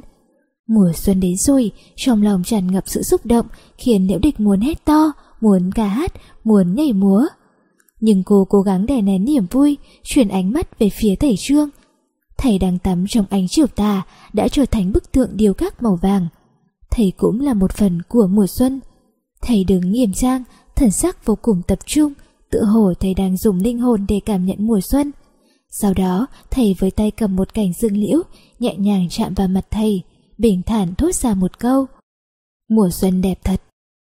thanh âm bình tĩnh của thầy Trương có vẻ run run thâm trầm, như nốt nhạc chạy thẳng vào trái tim liễu địch, khiến cả thân thể và linh hồn của cô đều run rẩy. Trong lòng cô dội lên một tâm tình mãnh liệt. Cô ngước nhìn bầu trời, mặt trời đã dần khuất bóng nhưng vẫn cháy đỏ rực ở phía xa xa. Chương 9 Tháng 7 đen tối đáng sợ cuối cùng cũng đến. Ngày mùng 7 tháng 7, Liễu Địch thức dậy từ sáng sớm. Cô phát hiện ngoài trời đổ mưa, cơn mưa không nhỏ. Nhìn nước mưa chảy thành đường cong đẹp đẽ trên cửa kính, Liễu Địch khấp khởi mừng thầm. Nghe nói, các sĩ tử ở thời cổ đại khi đi thi chỉ mong trời mưa. Trời mưa là điểm lành, sự báo vận họ vượt long môn thành công. Nhưng có nhiều sĩ tử như vậy, ai cũng có thể thành công hay sao? Liễu địch cười thầm, trong lòng cô hơi hơi căng thẳng. Tham gia cuộc thi quan trọng như vậy, sao có thể không khẩn trương? May mà môn đầu tiên là môn ngữ văn, đối với liễu địch đây là điều có lợi. Cô vội vàng ăn hai miếng bánh mì, uống một cốc sữa rồi xuất phát. Địa điểm thi của Liễu Địch là trường trung học 18, cách nhà cô rất xa. Cô phải lên chuyến xe buýt số 2 mà thầy trường thường ngồi mới có thể đến đích. Liễu Địch từ chối đề nghị đi xe của bố mẹ, một mình cô lên xe buýt. Trên xe, phần lớn là thí sinh đi thi đại học và phụ huynh đi kèm. Bất kể người lớn hay con cái đều một vẻ mặt nghiêm túc. Có mấy người cố ý tươi cười trò chuyện nhưng cũng không thể che giấu sự hồi hộp căng thẳng. Không hiểu tại sao Liễu Địch cảm thấy bản thân bỗng dưng bị ảnh hưởng bởi không khí căng thẳng này. Nhịp tim của cô dường như đập nhanh hơn bình thường. Kỳ lạ thật đấy, từ trước đến nay cô luôn tự tin, tự tin đến mức không cho bản thân đường lùi. Vậy mà hôm nay cô lại thấy khẩn trương. Bên tai Liễu Địch vang lên câu nói của cô chủ nhiệm. Cô tán thưởng dũng khí của em, cũng tin tưởng vào khả năng của em, nhưng thi cử vô thường, cô không thể cam đoan 100% em thi đỗ. Đúng vậy, ai có thể dám chắc 100% rằng mình thi đỗ. Cũng chẳng ai dám đảm bảo về cô, bao gồm cả bố cô. Tối qua, bố liễu địch trịnh trọng tặng cô bốn từ, cố gắng hết sức. Điều này có nghĩa bố cô cũng không có lòng tin vào cô hay sao? Cũng chẳng trách được, bây giờ ngay cả lòng tin của cô cũng hơi lung lay. cầu khẳng định từ hai tháng trước phảng phất vang lên bên tai liễu địch. Em không cho mình đường lui, đường lui đều dành cho người nhu nhược, em không tin em không thi đỗ. Thi cử vô thường, thi cử vô thường, liễu địch tự hỏi bản thân. Bây giờ mình còn dám nói câu đó không? Trường trung học 18 sắp tới nơi, liễu địch nhìn ra ngoài cửa xe, bên ngoài lô nhố đầu đen toàn là thí sinh và phụ huynh. Liễu địch rất phản đối chuyện phụ huynh đi theo thí sinh tới địa điểm thi. Cô cho rằng phụ huynh đứng bên ngoài chẳng giúp ích gì cho thí sinh, nhiều khi còn có tác dụng ngược lại. Thi đại học là quá trình kiểm nghiệm năng lực của bản thân, không ai có thể giúp bạn, bạn cũng không cần sự giúp đỡ của bất cứ người nào. Vì lý do này, Liễu Địch không cho bố mẹ cô đến điểm thi chịu khổ chịu cực. Nhưng vào thời khắc này, Liễu Địch cảm thấy hơi hối hận. Nghìn quân vạn mã qua cầu độc mộc, đây thật sự là nghìn quân vạn mã. Trong khi cây cầu độc mộc mà cô phải vượt qua lại là cây cầu khó khăn nhất. Khi xuất hiện tâm trạng cẩn trường và dao động, Liễu Địch hy vọng có một ai đó trong biển người kia chờ đợi cô, nói những lời động viên và khích lệ cô. Nhảy xuống xe buýt, Liễu Địch lặng lẽ đi về phía cổng trường. Không ai đợi cô, không ai an ủi cô, cô chỉ có thể dựa vào bản thân. Đột nhiên, Liễu Địch cảm thấy cơn mưa không còn đẹp đẽ, không phải dự báo điểm lành mà biến thành hỗn loạn tơi tả. Nhưng vừa đi vài bước, Liễu Địch bất chợt phát hiện một hình bóng quen thuộc đứng dưới biển báo xe buýt. Cô sững sờ một giây, vội vàng đi lên. Cô gần như không tin vào mắt mình. Trời ạ, hình bóng đó chính là thầy Trương. Liễu Địch là em phải không? Trong tiếng ồn ào náo nhiệt, thầy trường vẫn có thể nhận ra tiếng bước chân của Liễu Địch. Thầy đứng bất động một chỗ, trên người thầy khoác áo mưa màu đen, trong tay thầy cầm một cái u chưa mở ra. Liễu Địch không biết thầy đứng đợi cô bao lâu, cơn mưa không phải là nhỏ, gương mặt và gấu quần thầy ướt sũng nước. Thầy Trương! Viền mắt Liễu Địch nóng lên, cô vô ý thức nắm tay thầy. Sao thầy lại đến đây? Em có mang theo phiếu báo dành không? Thầy trường kết giọng trầm trầm. Em mang rồi ạ. Liễu Địch trả lời, thanh âm của cô hơi run run. Ồ thì sao? Em cũng mang rồi ạ. Liễu Địch nhìn chiếc ô chưa mở trong tay thầy Trương. Dụng cụ học tập cũng mang đầy đủ rồi chứ? Vâng ạ. Hai người im lặng mặt đối mặt, Liễu Địch cảm thấy bàn tay đang nắm tay thầy Trương của cô run rẩy. Trong lòng cô cảm động vô cùng. Thầy Trương đội mưa gió đến điểm thi chỉ để hỏi cô những điều vụn vặt. Nhưng từ những điều vụn vặt đó, Liễu Địch cảm nhận thấy sự quan tâm to lớn của thầy. Một hồi chuông vang lên là tiếng chuông báo hiệu thí sinh vào phòng thi. Liễu Địch quyền luyến buông tay thầy Trương đi về phía cổng trường. Liễu Địch Thầy Trương đột nhiên gọi tên cô, Liễu Địch dừng bước và quay đầu. Thầy Trương dò dẫm đi đến trước mặt cô, quả quạng nắm hai tay cô. Em hơi căng thẳng đúng không? Thầy lại một lần nữa nhìn thấu tâm trạng của cô. Vâng ạ. Liễu Địch trả lời, trước mặt thầy Trương, cô không muốn giấu giếm, cũng không cần thiết giấu giếm bản thân. Đừng sợ hãi, em hãy yên tâm đi thi. Thầy Trương cất giọng trầm ổn, rõ ràng và kiên định. Tôi dám dùng sinh mạng bảo đảm em nhất định sẽ thi đỗ vào Bắc Đại. Một luồng ấm ấm dâng trào lên khóe mắt liễu địch, khiến tầm nhìn của cô trở nên mơ hồ. Tâm trạng cảm động, xúc động và vui mừng bao trùm cả trái tim cô. Mọi sự căng thẳng và hỗn loạn trước đó bị quét sạch. Ai nói không người nào dám cảm đoan cô thi đỗ. Thầy trường dám, hơn nữa thầy còn dùng cả sinh mạng để bảo đảm. Trên đời này liệu có phụ huynh thầy cô và bạn bè nào dám dùng sinh mạng bảo đảm tiền đồ của người đi thi. Chỉ một mình cô có được điều đó. Vào thế khắc này, Liễu Địch đột nhiên cảm thấy đôi bàn tay lớn đang nắm tay cô rất kiên định và ấm áp. Thầy trường đang dùng sinh mạng bảo đảm để đổi lấy tất cả sự tự tin cô vừa đánh mất. Liễu Địch, mau vào phòng thầy đi. Thầy trường bất chợt buông tay Liễu Địch, Liễu Địch há miệng muốn nói điều gì đó. Thế nhưng cổ họng cô tắc nghẹn, Cô hít một hơi sâu, cố gắng kiềm chế giọt nước mắt. Sau đó, cô cắn răng, chạy như bay về phía điểm thi. Trước khi vào cổng trường, liễu địch cuối cùng cũng quay đầu. Trong làn nước mắt mơ hồ, trong cơn mưa mờ mịt, cô nhìn thấy thể trường đứng bất động, phảng phất như bức tượng đá màu đen, như ngọn tháp thẳng đứng. Trong lòng liễu địch sụ lên một niềm tin không dao động, một niềm tin tất thắng. Chương 10 sau khi nộp bài thi cuối cùng, Liễu Địch cũng như mỗi thí sinh trong phòng thi đều thở phào nhẹ nhõm. Phòng thi nóng bức vô cùng, khiến Liễu Địch không thể ở lâu hơn. Cô nhanh chóng rời khỏi nơi đó. Đi ra sân trường, ngẩng đầu ngắm nhìn bầu trời trong xanh và vầng mây trắng trôi lững lờ trên không trung. Liễu Địch bỗng có cảm giác như cách một thế kỷ. Cô thật sự không dám tin, kỳ thi cô mất bao công sức chuẩn bị một thời gian dài bây giờ đã trở thành thì quá khứ. Bên tay cô vẫn là tiếng bút viết bài thi loạt soạt. Trước mắt cô vẫn là đề thi in chữ dày đặc. Ba ngày nay, Liễu Địch cảm thấy cô đã đạt đến cảnh giới quên bản thân. phảng phất, cô đi vào một khu rừng rậm rạp, cây cối dập trời. Cô đã quen với trạng thái này, nên bây giờ đột nhiên được giải phóng, cô ngược lại mất phương hướng. Liễu Địch vô ý thức đào mắt một lượt quanh sân trường như muốn tìm kiếm điều gì đó. Cô lập tức nhìn thấy thầy Trương đứng bên cạnh bồn hoa.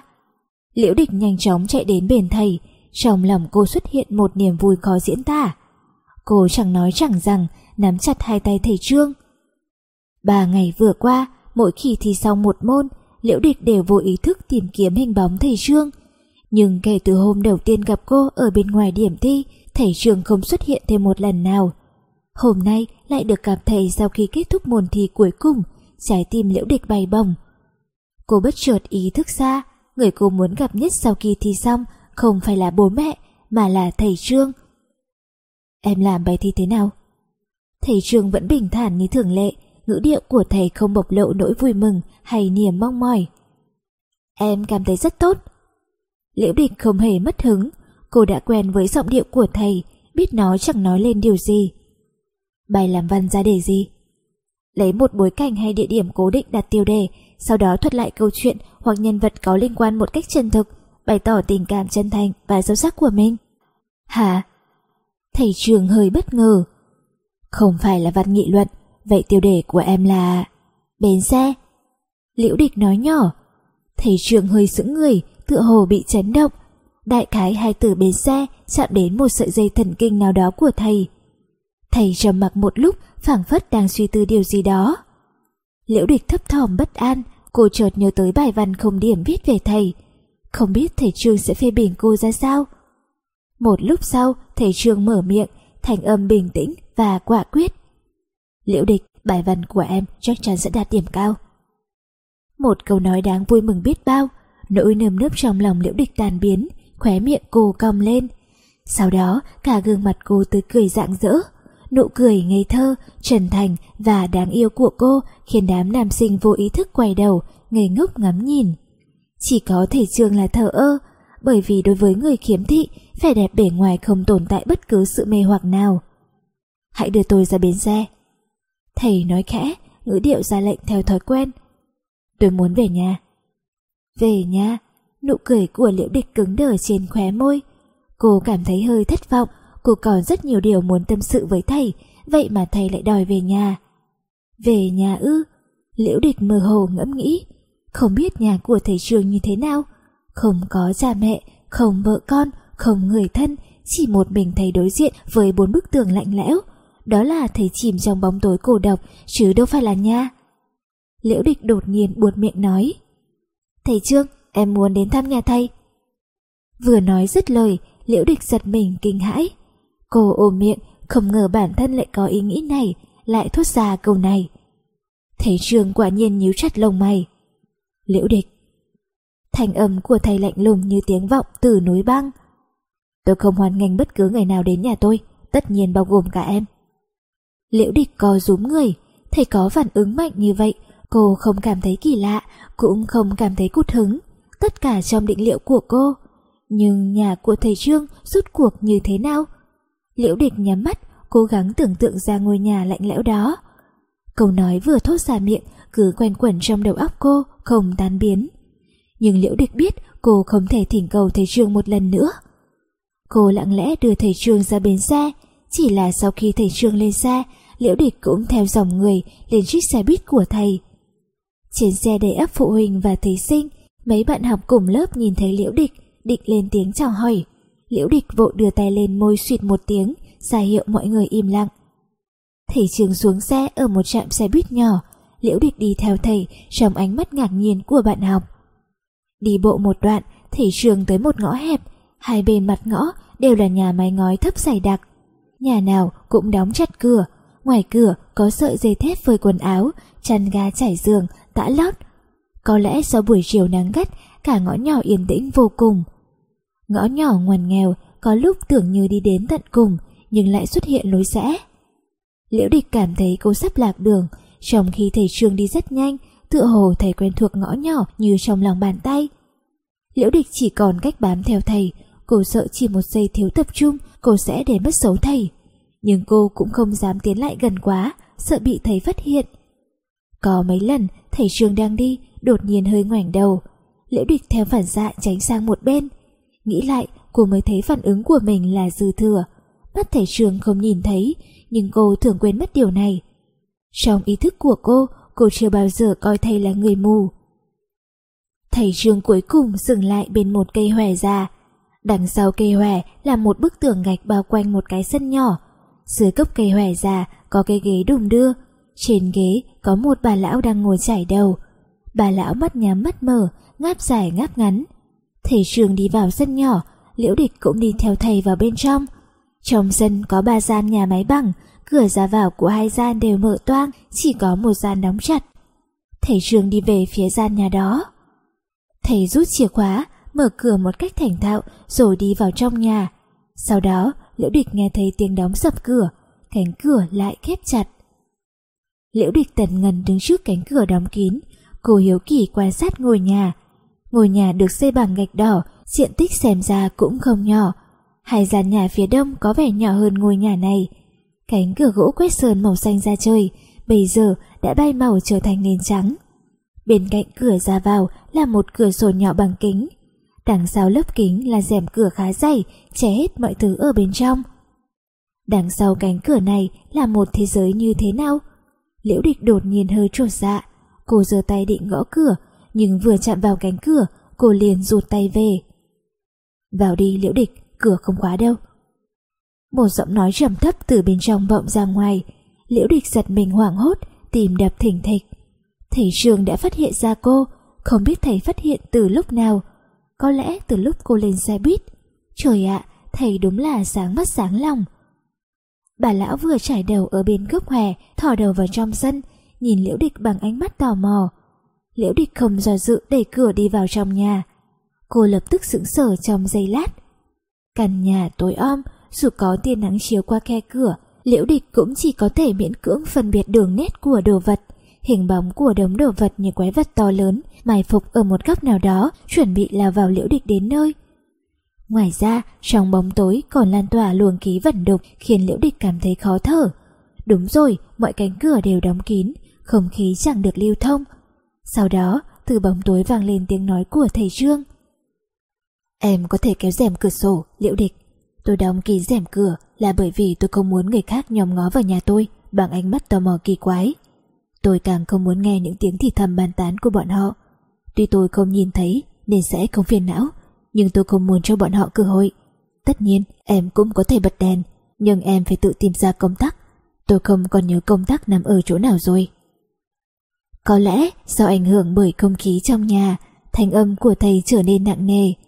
Liễu địch không đợi thầy nói lần thứ hai, lập tức chạy về phía cửa sổ, kéo tôm rèm cửa rồi mở toàn cánh cửa sổ. Sau đó, cô lại mở cửa sổ ở hướng nam, luồng không khí trong lành ùa vào nhà, cả ngôi nhà chìm trong ánh sáng chói lòa.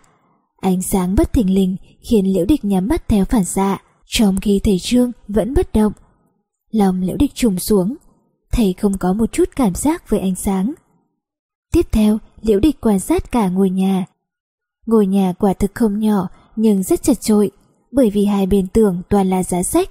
Giá sách rất cao, gần như tới trần nhà. Giá sách xếp đầy sách, to nhỏ, dày mỏng khác nhau.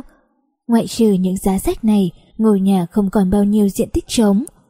Bên cửa sổ hướng nam đặt một cái bàn làm việc và một cái ghế mây. Trên bàn làm việc có một cái đèn bàn màu xanh lục. Bên cạnh đèn bàn là ấm trà, tách trà nhỏ và chiếc đồng hồ để bàn cũng một màu xanh lục. Bên cạnh bàn làm việc là một chiếc giường đơn và một hòm gỗ nhỏ. Trên giường phủ ga màu xanh lá cây nhàn nhạt, nhạt. Hòm gỗ cũng được phủ một miếng vải cùng màu. Gà chảy giường và miếng vải đó có vẻ thường xuyên giặt rũ, nhưng vẫn có mấy vết bẩn, chứng tỏ người giặt không nhìn thấy. Trên vỏ gối và vỏ chăn có vài chỗ chưa giặt sạch. Trên bức tường ở hướng bắc của căn phòng treo đầy những bức tranh màu nước và tranh sơn dầu. Một số được lồng trong cung kính, một số cứ thế treo thẳng lên. Góc mỗi bức tranh đều để tên, xem ra không phải tác phẩm của bố thầy Trương thì cũng là của thầy. Dưới cửa sổ hướng bắc có một cái bếp ga. buồn rửa mặt và hai thùng mì ăn liền lớn. Trong ngôi nhà này không có gạo và mì rơi, không có rau cỏ và hoa quả. Nền đất được quét dọn sạch sẽ, nhưng ở các góc nhà vẫn xuất hiện không ít đồ lặt vặt. Không phải chủ nhân lười biếng mà không phát hiện ra. Cả ngôi nhà rất đơn giản nhưng lại không đơn giản một chút nào. Năm năm trước, nơi này chắc rất tào nhã, rất nghệ thuật và thú vị. Bây giờ, nét tào nhã và nghệ thuật đó chỉ còn lại hình bóng mờ hồ. Bao trùm cả ngôi nhà là không khí lạnh lẽo, cổ độc, tĩnh mịch, có phần thê lương. Liễu địch quan sát một lượt, không hiểu tại sao sống mũi cô cay cay, trong lòng cũng cảm thấy chua xót. Ngôi nhà này khiến cô nhận thức một cách sâu sắc nỗi bi ai của người khiếm thị. Cô cũng có thể cảm nhận thấy thầy trường sống rất nghiêm túc. Thầy không xa ngã hay xà đạp bản thân như những người gặp tai họa bất ngờ khác. Trong ngôi nhà này, dù thầy không nhìn thấy, dù thầy không cho người khác vào bên trong, nhưng thầy vẫn cố gắng giữ sạch sẽ.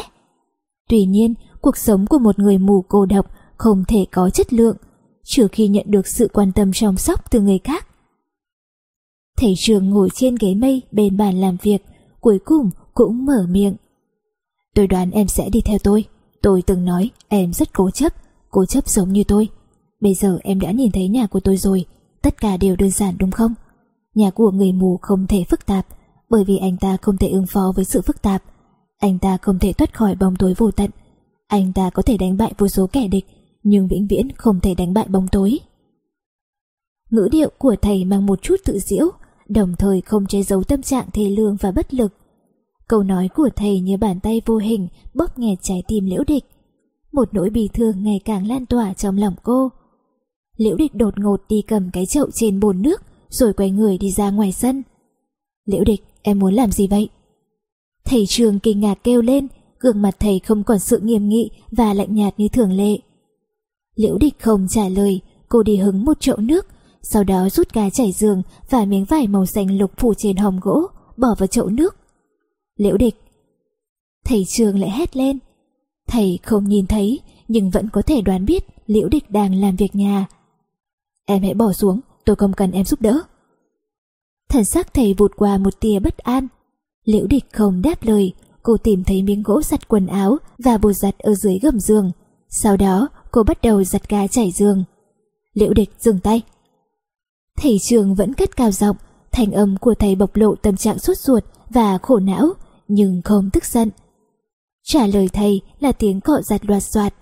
Sau đó thầy trường thở dài, cất giọng bất lực. Liễu địch, tội gì em phải làm vậy? Liễu địch hơi ngẩn người, nhưng động tác tay của cô vẫn không ngừng nghỉ. Cô nhanh chóng giặt xong gà trải giường và tấm vải. Sau đó cô bắt đầu giặt vỏ chăn, vỏ gối và đống quần áo thầy trường thay ra chưa kịp giặt. Từ nhỏ đến lớn, Liễu Địch chưa bao giờ giặt nhiều đồ như vậy. Đến cuối cùng, cô hơi thở dốc, nhưng cô cố gắng kìm nén, không để phát ra tiếng thở nặng nề. Thầy trường lặng lẽ ngồi trên chiếc ghế mây, gương mặt thầy trầm tư.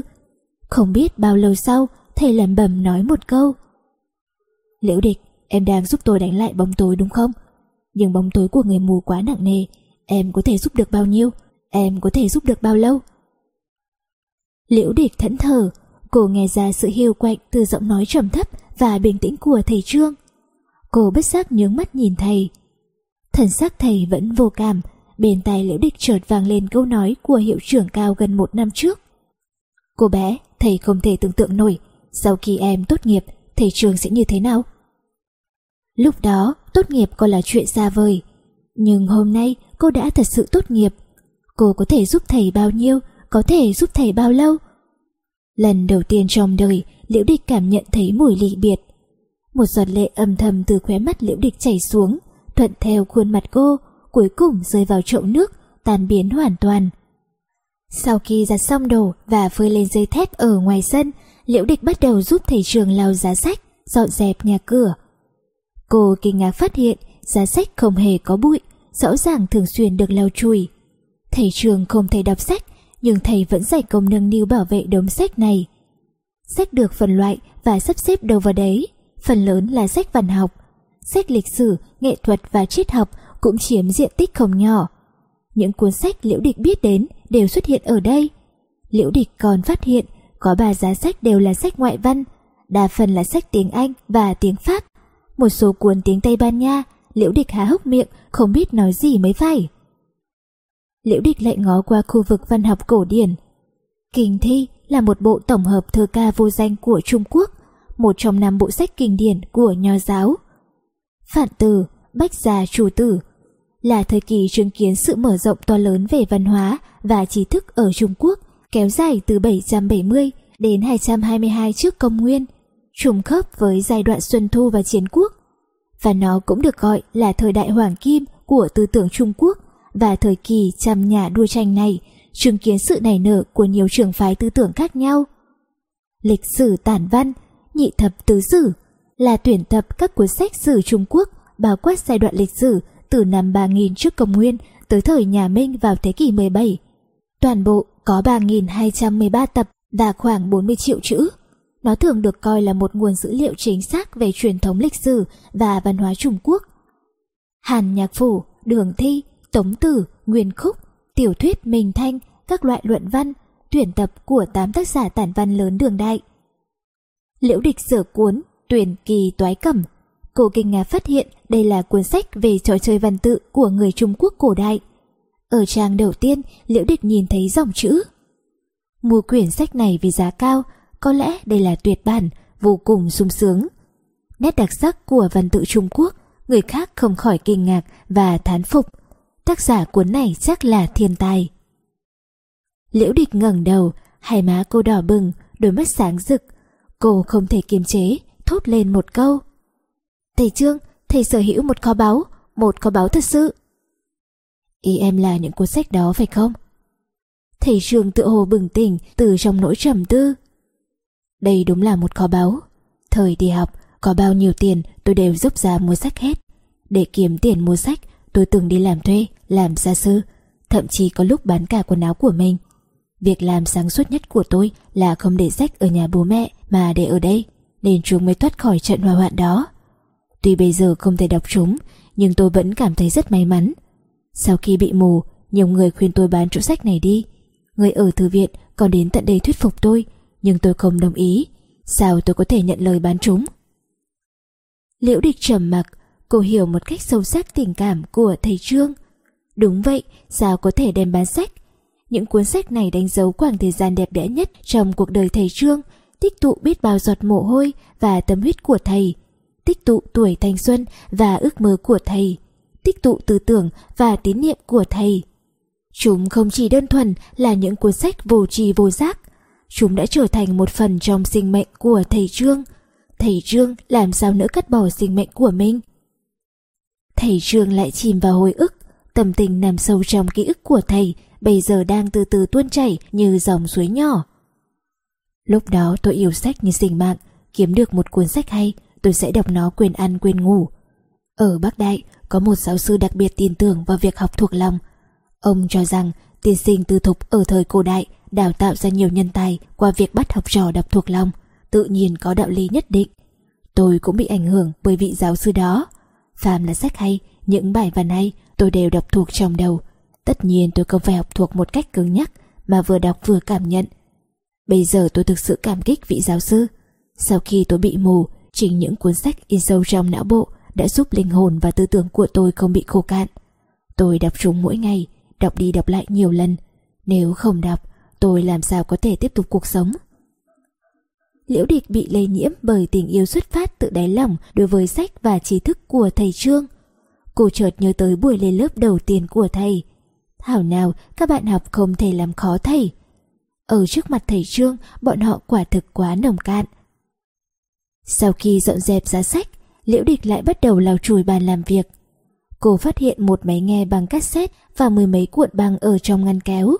Nghe thấy tiếng mở ngăn kéo, thầy trường vội ngăn lại. Liễu Địch, em đừng động vào những cuộn băng đó. Đây là băng ghi âm đại cương, giáo trình, tài liệu tham khảo và phương pháp dạy học của môn ngữ văn cấp 3. Mỗi buổi tối tôi đều nghe những cuộn băng này. Nếu em làm lộn xộn, tôi sẽ không tìm thấy cuộn băng tôi cần. Liễu địch thẻ lưỡi, lập tức đóng ngăn kéo. Cô thầm nghĩ, thầy Trương nhờ người ghi âm những tài liệu này không biết tốn bao công sức. Thầy quả thực là một thầy giáo tốt. Sau đó, ánh mắt cô dừng lại ở những bức tranh treo trên bờ tường phía bắc. Những bức tranh đó rõ ràng không được thầy Trương trân trọng như đống sách, bởi chúng dính đầy bụi. Liễu địch tìm một miếng vải khô mềm, cô nhẹ nhàng lau hết bụi ở trên đó, trả lại diện mạo cho những bức tranh. Mỗi khi lau sạch một bức tranh, Liễu địch không khỏi cảm thán trong lòng.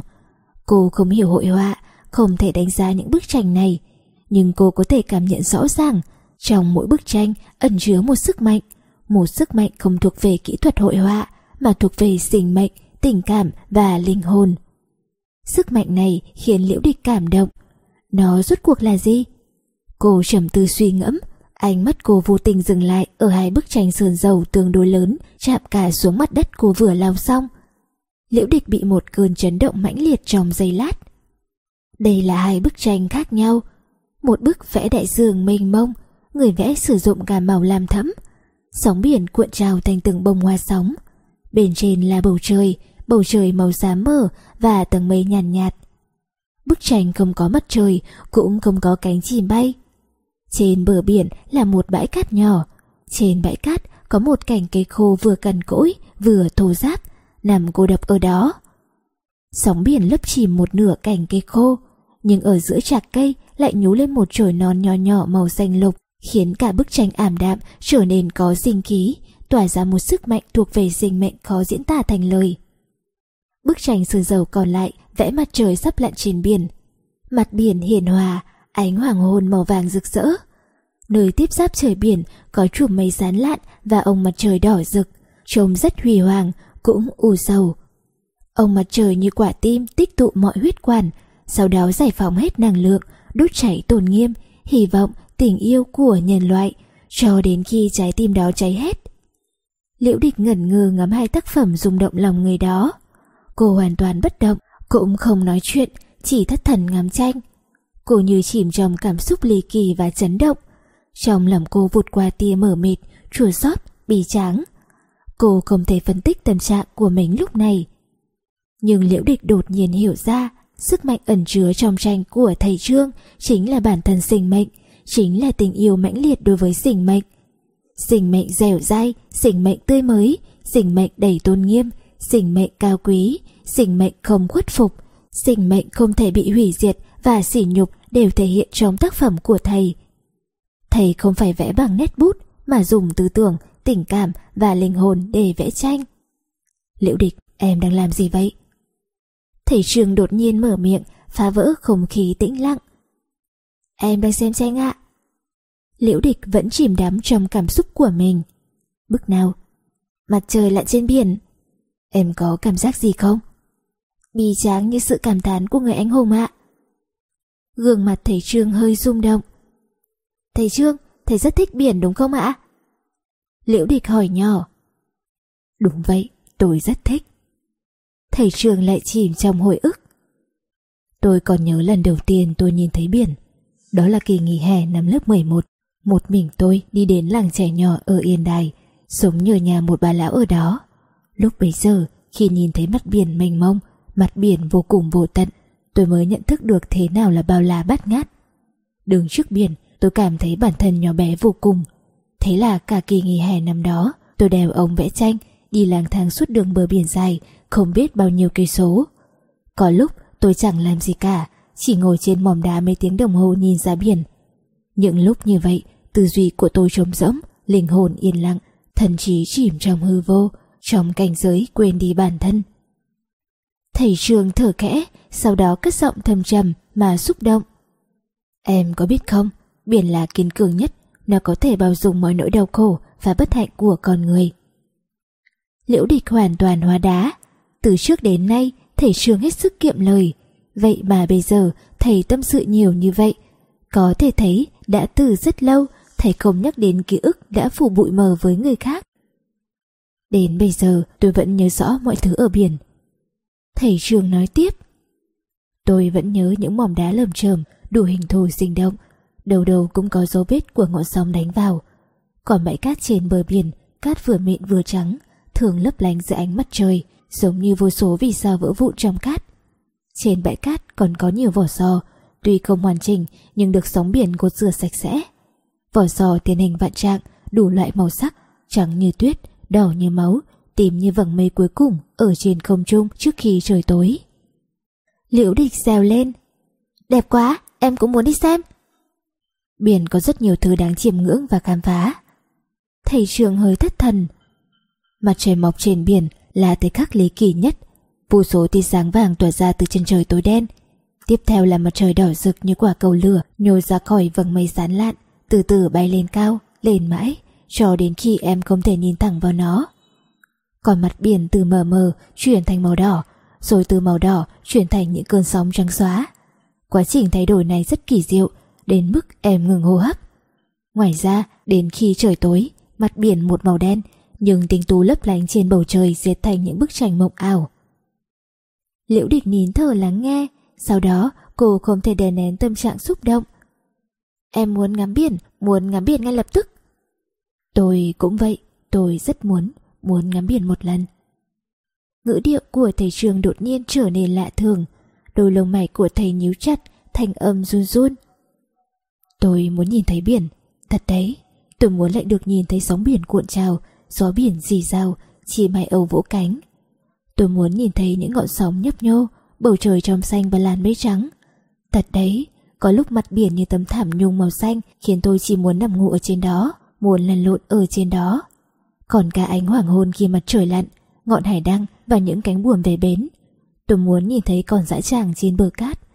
Nếu tôi có thể được nhìn một lần, cho dù một lần, tôi cũng...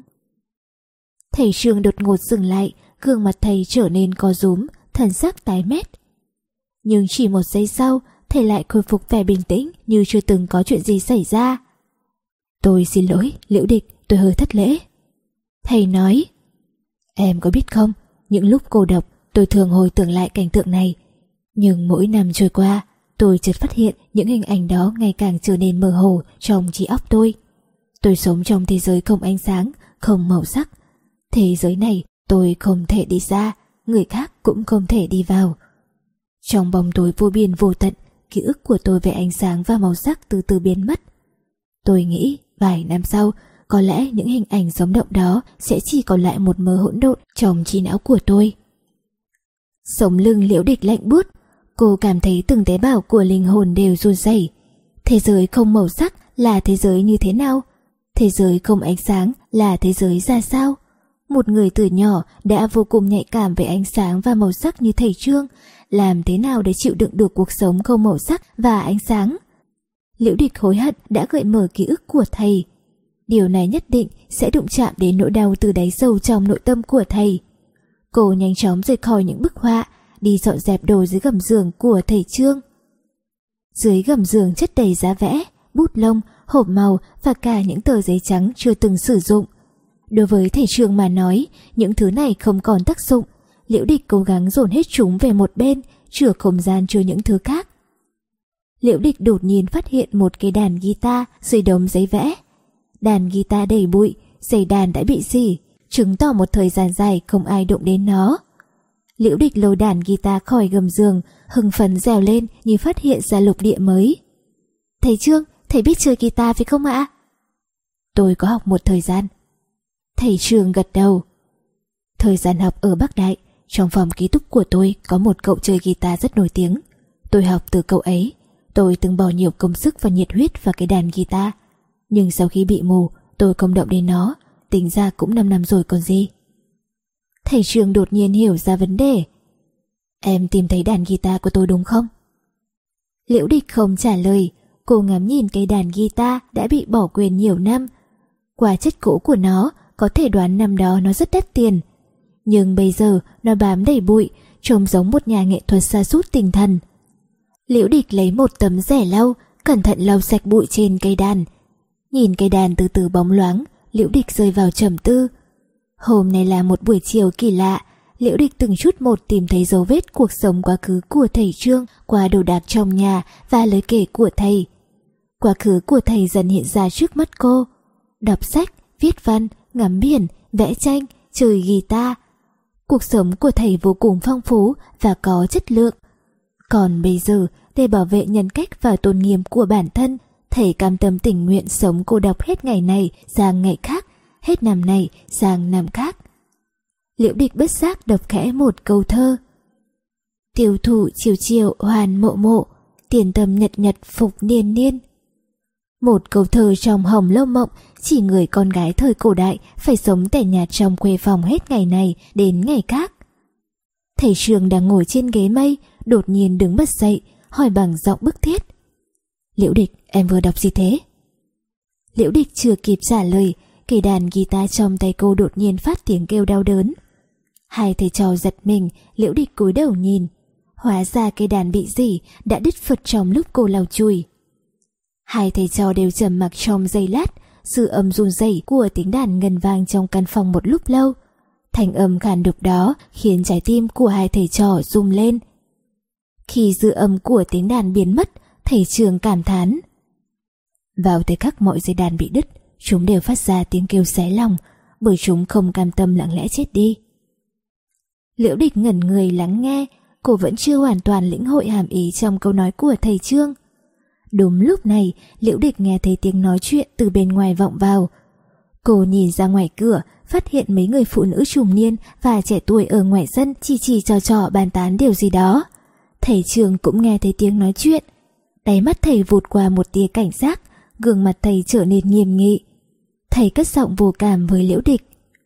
Liễu Địch không còn sớm nữa, em mau về nhà đi. Đúng vậy, trời không còn sớm. Liễu Địch đưa mắt ra ngoài cửa sổ, Ông mà trời đỏ rực ở phía tây, ánh hoàng hôn buông xuống. Nhưng... Liễu địch liếc hai thùng mì ăn liền, cô còn muốn nấu bữa tối cho thầy Trương. Được rồi, Liễu địch, em hãy đi về đi. Thầy Trương lại một lần nữa nhìn thấu tâm tư của cô. Xin thứ lỗi, tôi đón tiếp em không chu đáo. Tôi không định giữ em ở lại cùng ăn bữa tối. Liễu địch ngước nhìn thầy Trương, sắc mặt thầy âm trầm lạnh lẽo thầy lại đóng chặt cánh cửa trái tim khó khăn lắm mới mở ra một chút. Liễu địch thở dài, hiện thực là một cây roi da tàn nhẫn, nó có thể đuổi hết mọi thứ đẹp đẽ và ấm áp. Cô tức giận, trừng mắt với mấy người phụ nữ ở ngoài sân, rồi lưu luyến đảo mắt một lượt quanh ngôi nhà và thầy Trương đang đứng yên lặng ở giữa nhà. Sau đó, liễu địch mím môi, quay người đi ra ngoài. Mặt trời sắp khuất bóng, Ánh sáng vàng dịu dàng cuối cùng trong ngày chiếu lên bức tường bao xung quanh sân nhỏ. Liễu địch nhìn ông mặt trời đỏ rực. Cô đột nhiên nhớ tới mặt trời trên biển trong bức tranh của thầy Trương. Liễu địch bất giác quay đầu về phía sân nhỏ đang được tắm trong hoàng hôn. Thầy Trương không biết đứng bên cửa ra vào từ lúc nào. Hình bóng cao lớn, cô độc của thầy nổi bật trong ánh chiều tà.